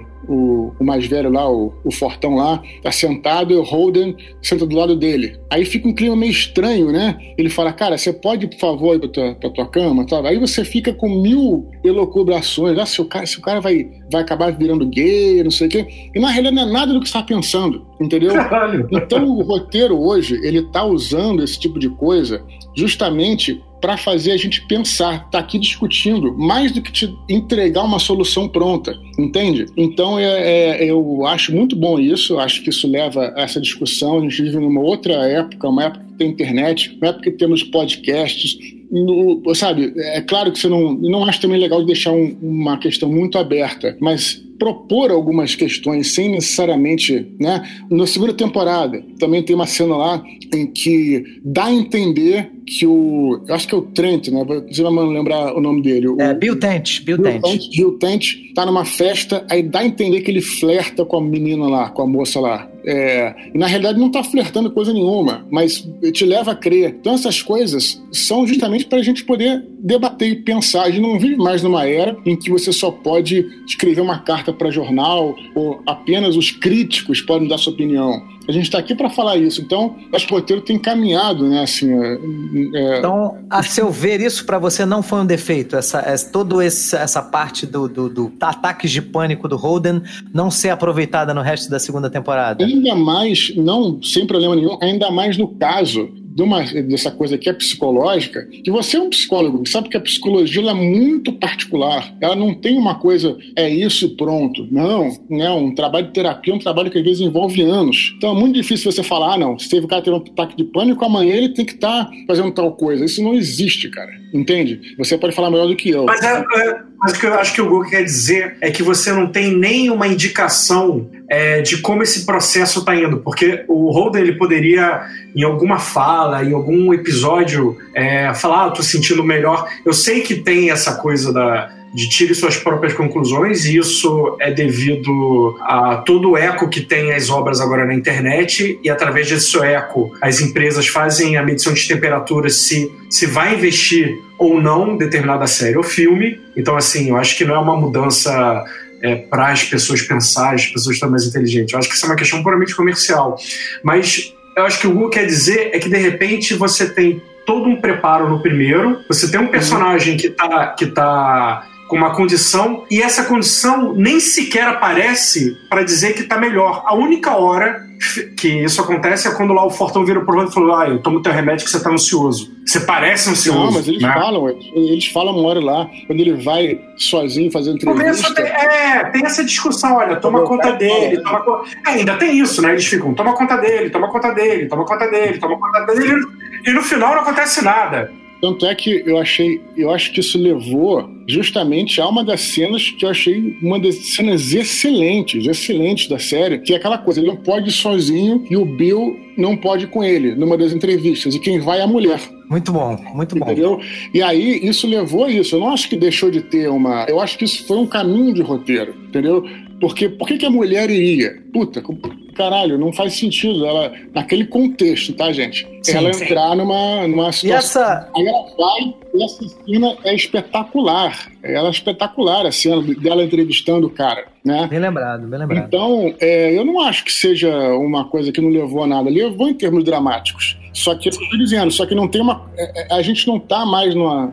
Claro, dependendo, numa, numa era que você tem que necessariamente dar uma resposta assertiva, certo? Não, mas não é isso, não é isso, não é sobre dar uma resposta, é sobre como você desenvolve isso. É, a- o que o Google, pelo menos é Google, você me corrija. É, não, é isso mesmo, é exatamente isso. Ele não quer uma resposta, mas você quer. É, você, é como se você trabalhasse alguma, algum personagem no seu livro, criasse toda, toda uma história em volta dele, e no episódio 2 ele aparece na primeira cena e depois você não, você não toca mais no assunto. Os leitores vão olhar assim, ah, mas espera aí, mas tá, o cara tá melhor, o cara não tá melhor, pelo menos eu preciso. É uma satisfação. Eu acho que não é dar uma resposta. Não, mas ele fala que ele melhorou. Ele, fa- ele fala várias vezes, eu tô bem, isso não é um problema. Ele fala lá, não, já melhorei, tanto é que ele vai, faz. Ah, Mas, cara, de- mas até então, uma porrada de, de, de gente que consome droga fala: ah, eu não vou, não vou mais me drogar, eu tô bem, sabe? Eu paro quando eu quiser, sabe?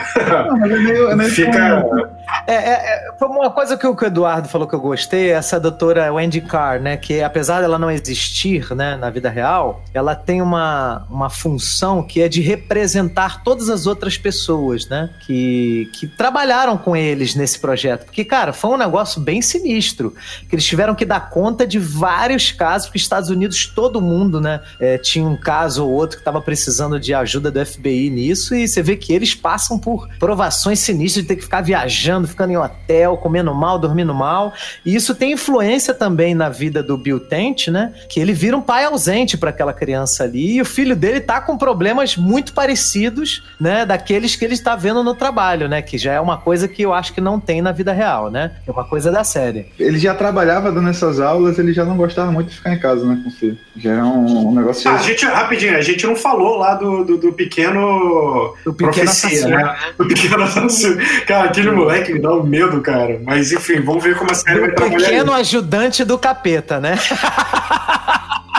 Não, e é uma coisa, cara, que ele faz que é exatamente como o psicopata pensa. Ah, o moleque morreu. Vamos botar ele numa cruz, né? Porque Jesus ressuscitou na cruz, né? Assim, sei lá, né? O Jesus ressuscitou depois de ser crucificado. Então, vamos botar ele na cruz pra ele ressuscitar. Cara, olha que pensamento de maluco. Que Eu não sei, doido. cara. Ah, mas não é de psicopata, não. É, acho que não, acho que foi. Mas lá quando fala da história do peixe, que o pai dele tá falando, ah, e o peixe fala, ah, e o peixe morreu? Porra, cara. A o interesse do garoto não era pela pescaria, o interesse do garoto era pra saber se aquele bicho que ele tinha, que o, que o, o avô dele tinha dado pro pai, o peixe, tava vivo ou tava morto, sabe? É meio macabro, cara. Eu não sei como. Aquilo também não tem no livro, porque é- aquilo é fantasia, mas é assustador você trabalhar com psicopatas e estudar, e você começa a ver ecos, respingos desse comportamento no teu filho. Puta que pariu, cara. Sinistro. Olha só, se, se tem uma coisa que eu não gostei, vamos dizer assim, eu dei cinco estrelas, né, pra série. Isso. É. Mas tem uma coisa que eu não gostei foi isso, cara. Pelo seguinte, é, eu acho que é muita coincidência, entendeu? Eu acho que poderia ter sido, ter sido trabalhado alguma coisa. se- Beleza, o garoto é autista, tem uns problemas lá de cabeça dele e tal, mas não precisava chegar tanto dele se envolver num assassinato, num- numa morte e tal, entendeu? Porque senão fica. Eu achei muito exagerado, sabe, cara? Muita coincidência o cara trabalhar com isso, o filho fazer isso. Acho que poderiam colocar, sei lá, o garoto dando, deu um soco numa menina, quebrou o nariz da menina, aí tem que ser tratado, e aí o cara tem, o garotinho tem um perfil tal, mas eu achei que eles exageraram um pouquinho nisso, entendeu? Seria, acho muito, sabe, uma caricatura muito grande, sabe, pra, pra, pra entende? É, é, enfim, eu- isso foi uma coisa que eu não gostei muito, sabe? Certo. Rog- Rogerinho, qual a sua opinião? Considerações finais, né? E o que você mais queira falar sobre isso? Não, é, quanto à questão lá do, do Holden, da, do ataque de pânico dele lá, eu achei maneiro que ele serviu como um, um seriado ficou como um elemento de tensão, né? Você fica sempre esperando é, o momento que tudo pode dar errado, né? Que ele pode ter um piripaque lá no meio uma entrevista daquela e, e, e foder tudo, né? Sim. Então, como, como elemento de tensão, isso funciona muito bem. A- agora, acho que nessa temporada ele, ele perdeu um pouco da- do protagonismo, né? Na, na primeira temporada, o Holden ele é o, o protagonista claro, assim, do seriado, e nessa segunda temporada, o Tent e a, e a doutora Wendy Carr lá, ela, eles ganham muito mais relevância, né, pra, pra série, né? O que, é, o que é positivo até, né? O que é positivo, né, cara? Sim, sim, sim. E, e quanto o garotinho, assim, o, o, o, o Eduardo falou uma coisa que é verdade, né? O, ele- como eles. É, O cara ter justamente na casa dele o menino já fazendo um ritual, assim, um negócio assim. Tudo bem que eu acredito que ele não tenha feito por, por maldade, foi mais por ele não entender bem o que estava acontecendo. Mas seria mais interessante o, garoto estar apresentando alguns sinais, né, que, que eles estudam lá, que o, a- geralmente o psicopata, quando é criança, ele maltrata animais, ele Isso, isso, aí seria tem ok. interesse com fogo, faz xixi na cama, sei lá, tem um, como, colocar esses detalhes pequenos assim, né? Não colocar já o menino crucificando um bebê, assim, que é. Meio apelativo, né? é porque é meio extremo, assim, né? É, realmente é, essa, essa parte me incomodou, assim, É. mas São três elementos que eles viram, identificaram em várias infâncias de vários serial killers, né? A coisa do, do xixi na cama em idade avançada, o você tatear fogo, né? A, a piromania, né? Pirotecnia, né? Sei lá. É, pirotecnia não, piromania, né? Piromania. A, a coisa de você destruir propriedade, né? Tacar fogo nas coisas e tortura com animais. Acho que com tortura com animais, cara, já diz tudo, né? Não precisa nem ele mijar na cama. né? pra Porra. você ver como são as coisas. Nos Estados Unidos a galera é preocupada com tortura com animal e aqui a galera ensina a matar dois coelhos com uma cajadada só, né? Os valores estão tão diferentes. Aqui atirei o pau no gato, né, Rogério? Paulo Gato também, pô, a maldade com animais é, é grande. Assassinaram um camarão. Não, é só coisa horrível. Assassinaram camarão. Assim começou a tragédia no fundo do mar. O caranguejo levou preso o tubarão. Olha só. Cara, esse país aqui, cara. Porra, é... Os caras ficam loucos, os caras da FBI ficar loucos pra estudar o brasileiro, Ah, cara. não tem estudo. O brasileiro não tem, tá além do estudo, cara. Mas voltando, assim, aí, tipo, o seriado também ele tem, tem valor de entretenimento, né? Tem valor é, histórico, né? de documental, assim, então é, é uma, é uma experiência assim, que vale, vale a pena assistir. Uma coisa interessante também, que a gente já comentou até na primeira temporada, ele- eles não mostram muito o, o gore, né? Ele não, não é um, um, um seriado que tem muita violência explícita, assim, né? Mas é, é um seriado pesado, né? Ele trata de temas que, que são Aquele faz, faz você, é, você é obrigado a imaginar a cena, né? Ele fala, ah, a mulher foi torturada, amarrada, não sei o quê. É você, cara, não tem como você não pensar, né? né? Tipo, É, aquela é, ele mostra, mostra o local do crime, né? Mostra aquele, tipo, uma pilastra toda meio manchada, assim. Você É, sabe, é, pois é. sabe que algo horrível vai acontecer ali, né? Então, assim, é, é muito bem feito, muito bem dirigido. É um seriado que vale a pena assistir. A, a nota é 5 também. Eu achei, achei. Gostei muito da. Eu, eu acho que eu preferi a primeira temporada, mas é, continua com qualidade. E eu acredito que, como é uma série que eles pensaram já a longo prazo, é, assim, eles têm, sei lá, três ou quatro temporadas já desenhada, esse. é, O fato lá do, da. Da crise de ansiedade, ela deve voltar na terceira temporada. É, é uma bomba relógio que tá armada e, e em algum momento ele vai explodir. Não tem pressa pra, pra usar Você essa. concorda essa com isso, Eduardo? né? Com isso que o Rogério tá falando? Não, cara, eu acho que sim, eu acho que sim. Como é um- na, na questão assim de. É, não, não é um, um filme que único, né? É uma série. Eu achei que isso foi bem, porque eu acho que também não dá pra trabalhar tudo. Numa, é, hoje em dia, tem quanto tem 10 10 episódios? Nove, nove episódios. Nove episódios, então você não tem. Aí resolveram focar nessa parte é, dos outros personagens. Eu achei legal isso também, né? Fazer esse. partir mais pra questão da vida pessoal lá do, do, do Bill, né? E talvez na próxima fale um pouco mais da, da, da moça lá. Então, É isso. Bom, eu também, cara, eu concordo com, com, né, com vocês. Eu acho a série espetacular. Pra mim, a nota é 5 também. Acho Mind Hunter uma série que eu tenho até dificuldade de assistir outras séries, porque o nível né, de qualidade é tão alto que eu, quando eu assisto uma coisa de nível inferior, eu falo, cara, eu não tô conseguindo assistir isso. Não dá, não dá. Porque é- é- o, patamar que eu tô acostumado é muito alto, né, cara? Então. eu vi CSI Miami lá, pra ver Não tem como assistir, né? Sêmen pra tudo quanto é lado, né? Sêmen lá no iate.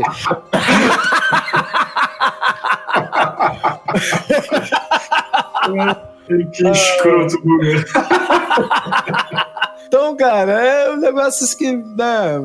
Então, a- a- o trabalho dos atores, o trabalho de, de, de maquiagem para eles ficarem iguaizinhos aos assassinos reais, cara, é muito bem feito, é muito bem feito. É uma série, assim, que realmente, eu- na minha opinião, ela é imperdível, tá? Rogerinho, você tem algum comentário pertinente aí sobre Mind Hunter segunda temporada? Sim, Mas ficou muito ruim. Mas antes eu queria fazer um- uma, uma, uma pergunta assim, verdadeira.